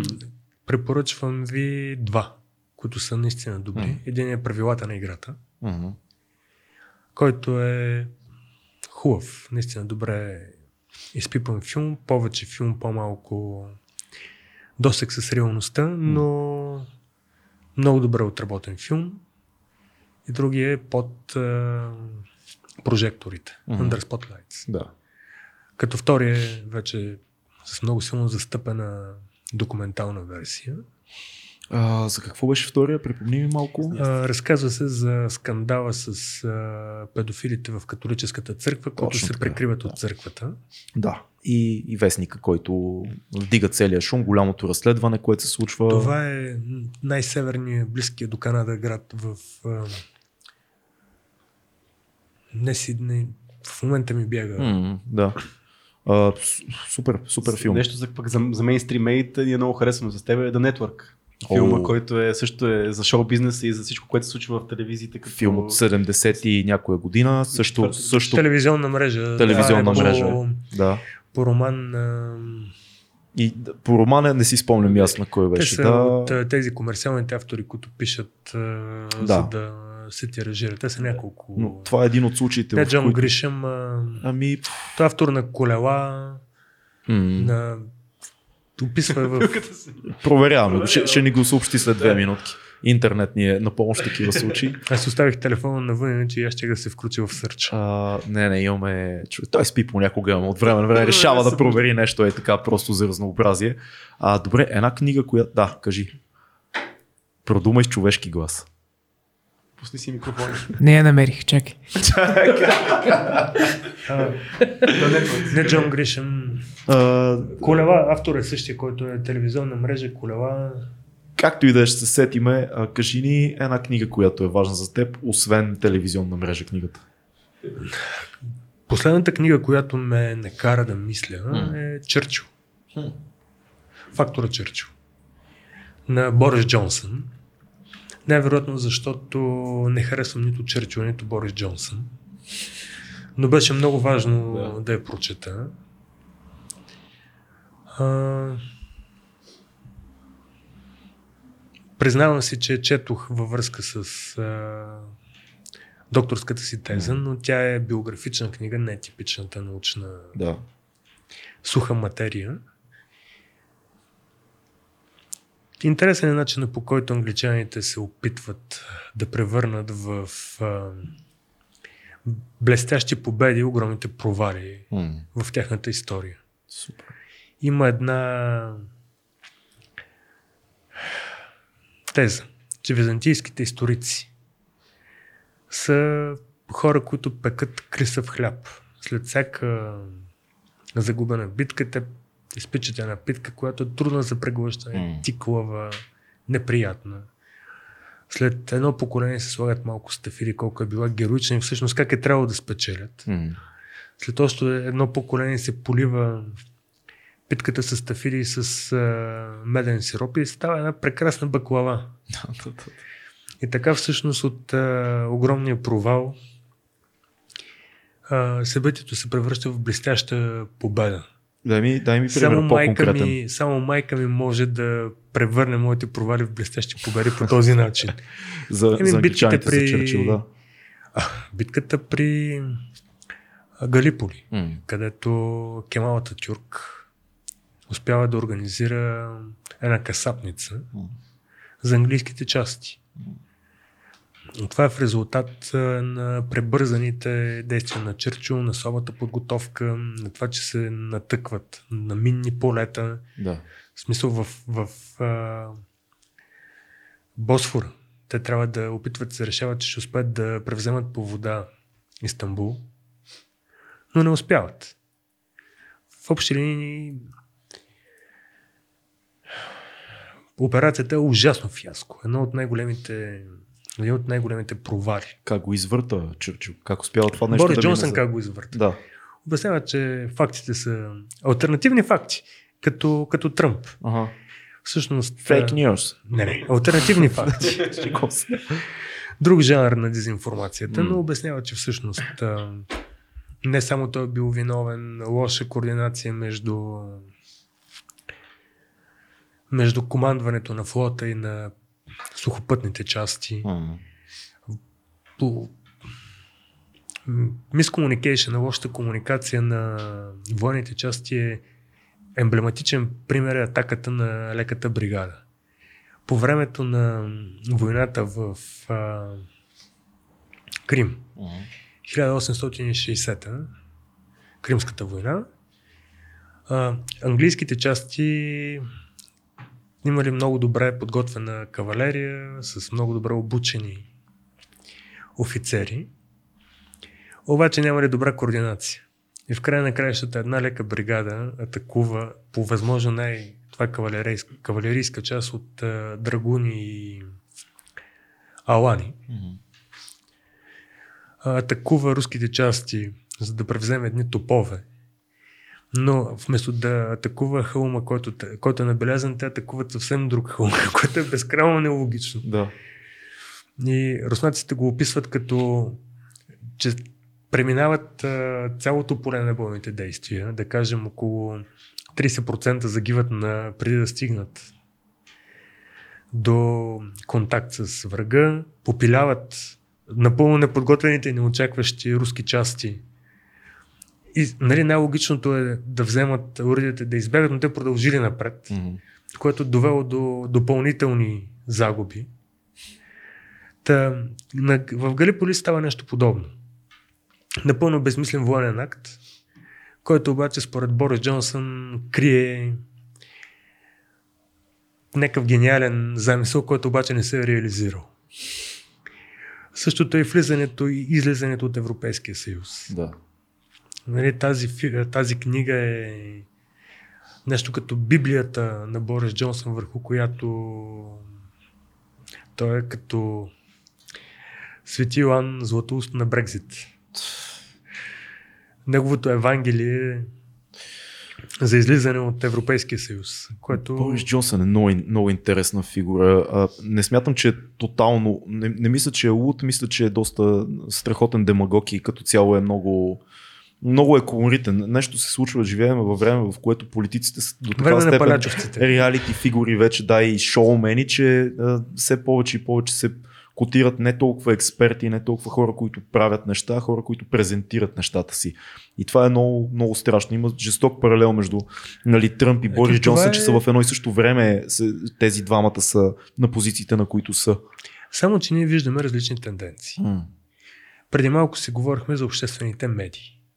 Този модел на финансиране, връщам се към това, който ние имаме, работи много добре в Холандия, Да. Германия, северните демокрации, където идват едни без Норвегия. да. Шегувам се. Норвегия, не, невероятно там също работи добре, но те са една твърде малка държава, но в Германия, Швеция, Холандия, Белгия този модел с донорството и подкрепенето на една определена ме- медия работи добре.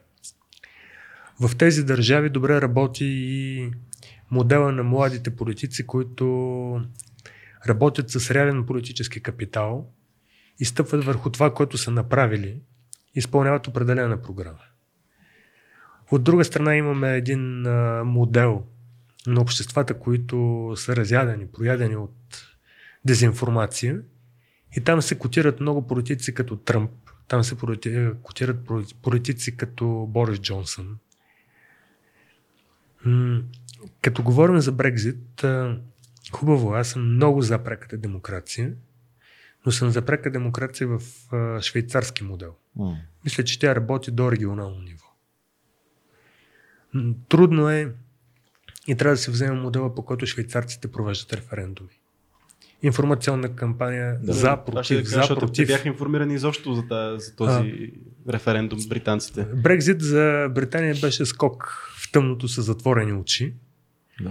И според мен те категорично се размазват върху паважа, но, но това е моето мнение. Ми, то, и моето е такова, реално. Но да, е фактора такова, Чърчил.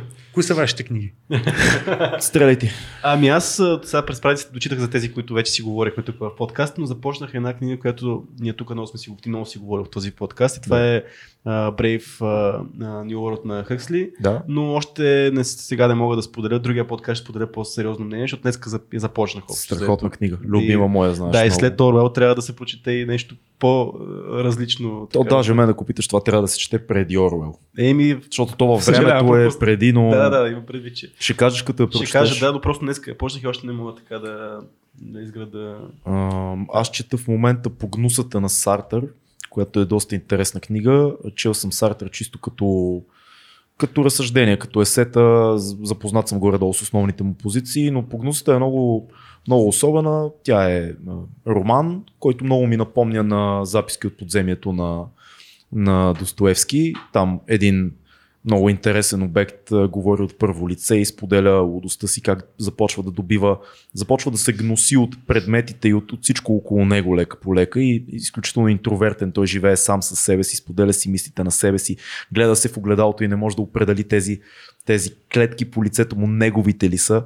А, тежичка е, психологическа е доста, но ми допада за сега. Пак казвам, много силен паралел, ако, ако сте чели, ако сте прочели след като сме препоръчали, защото мисля, че препоръчахме а, записки от подземията, може би. Имам, ми- мисля, че сме говорили за тази книга. Ако ви е харесала, прочетете по гнусата. А, нея чух от Мартин Карбовски, Мгм. между другото, който каза, че това му е любимата книга в живота. И аз си казах, бе, чакай да видя коя е любимата книга на Карбовски.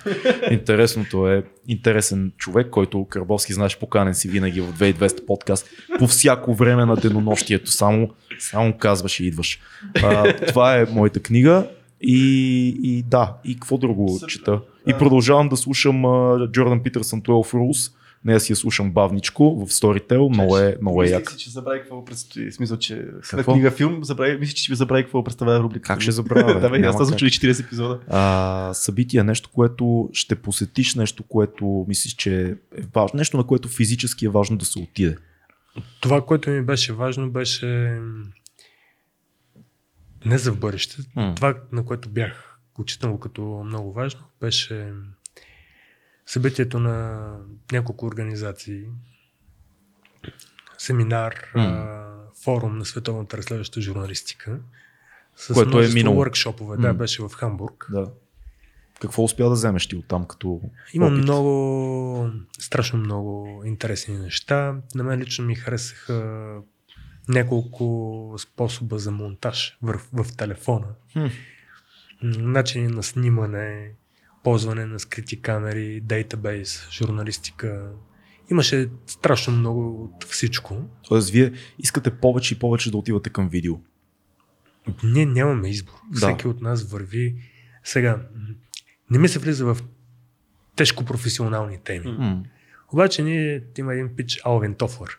Много як, пише третата вълна. Страшен футурист. А, той отчита, че промяната на правилата, защото интернет променя правилата, старите правила вече не могат да действат, просто понеже няма и механизми да бъдат прилагани, трябва да бъдат изработени нови модели, нови правила и нов а, баланс. Ние живеем в а, времето, в което боравим с метатекст, с метавръзки. Да. Един текст води към друг текст. Нали, цялата идея на интернет е всъщност метатекст. Мгм. Но ние работим в онлайн среда. Е, Масово дори зрителите на аудиторията на мейнстрим медиите по-често вече се информира за репортажите на нова телевизия, на BTV или на БНТ от а, телефона си, Абсолютно. отколкото да седне пред 56 см плазма, да яде фъстът си и да гледа с широко отворени очи. Нали? Това, за съжаление, живеем в свят, който е много динамичен. Да. Повечето хора работят най-често повече от една работа, има множество занятия, които ние трябва да не просто искаме, ние трябва да извършваме. И не ни стига времето. Затова това и причината за бума на смартфоните. Това е основният информационен канал. Да. Така че ние нямаме избор. Ние постоянно публикуваме видеа. Аз съм, наистина съм доволен, благодарен. Имаме видеа с по 200 хиляди гледания в Фейсбук, като те са големи. Нали, не са едно разследване, аз колкото и да се опитвам да, да, да натъпча обема и да изрежа излишното, най-гледаното ми видео на мой личен, то биволско видео, излучено е в а, сайта Биво, но понеже ние нямаме все още практиката да ги качваме във Фейсбук, а пък всяка социална мрежа дава приоритет на видеята, които са качени вътре в нея, не от, друг, от друга социална мрежа, понеже YouTube също носи да. елемента на социална мрежа. Тъй повечето видеа, които съм заснел, съм си ги качил на профила. И това видео е 24 минути. Имаме примерно 250 хиляди гледания. За един път между паничещи се парева баня, където документално са свидетели е ясно, че около 3 милиона от 5 милиона и 400 хиляди финансирани са откраднати. И после човека, който е ръководил консорциума, за известно време беше директор в борда на АПИ. Mm. Мисля, беше изпълнителен директор. Светослав Глосов. Освободиха го от там и му образуваха дело след трагедията край Своги. Та видеята, видеята са, те не са въпрос на желание. Да, аз, аз ви пожелавам повече да, да правите, защото хората определено поднасяйки им информацията с видео, може би се разширява още повече а, аудиторията. Много хора им е трудно да прочитат дългите текстове. Една снимка струва колкото хиляди думи. Хиляди думи, абсолютно. А пък 24 кадъра в секунда. Да. Да, ние сме това е друга. Не, това работиме и ние, но да, да не говорим за себе си. Благодаря ти много за този разговор. Това беше е мое огромно. Супер удоволствие беше и за нас. Нещо за финал? Няма какво да кажа. Абонирайте се, абонирайте се за канала ни в YouTube 2200, послушайте ни в Spotify, в всички, всички възможни аудиоплатформи. Няма нужда да ги изреждаме, отдолу ще ги намерите под видеото. Подкрепете Бивола, оставяме линк отдолу, ако случайно някой не е попаднал на този велик сайт. Подкрепете ги финансово, защото имат нужда да правят това, което е важно, да търсят истината. Благодаря ви много. Това беше 2200 подкаст. Чао!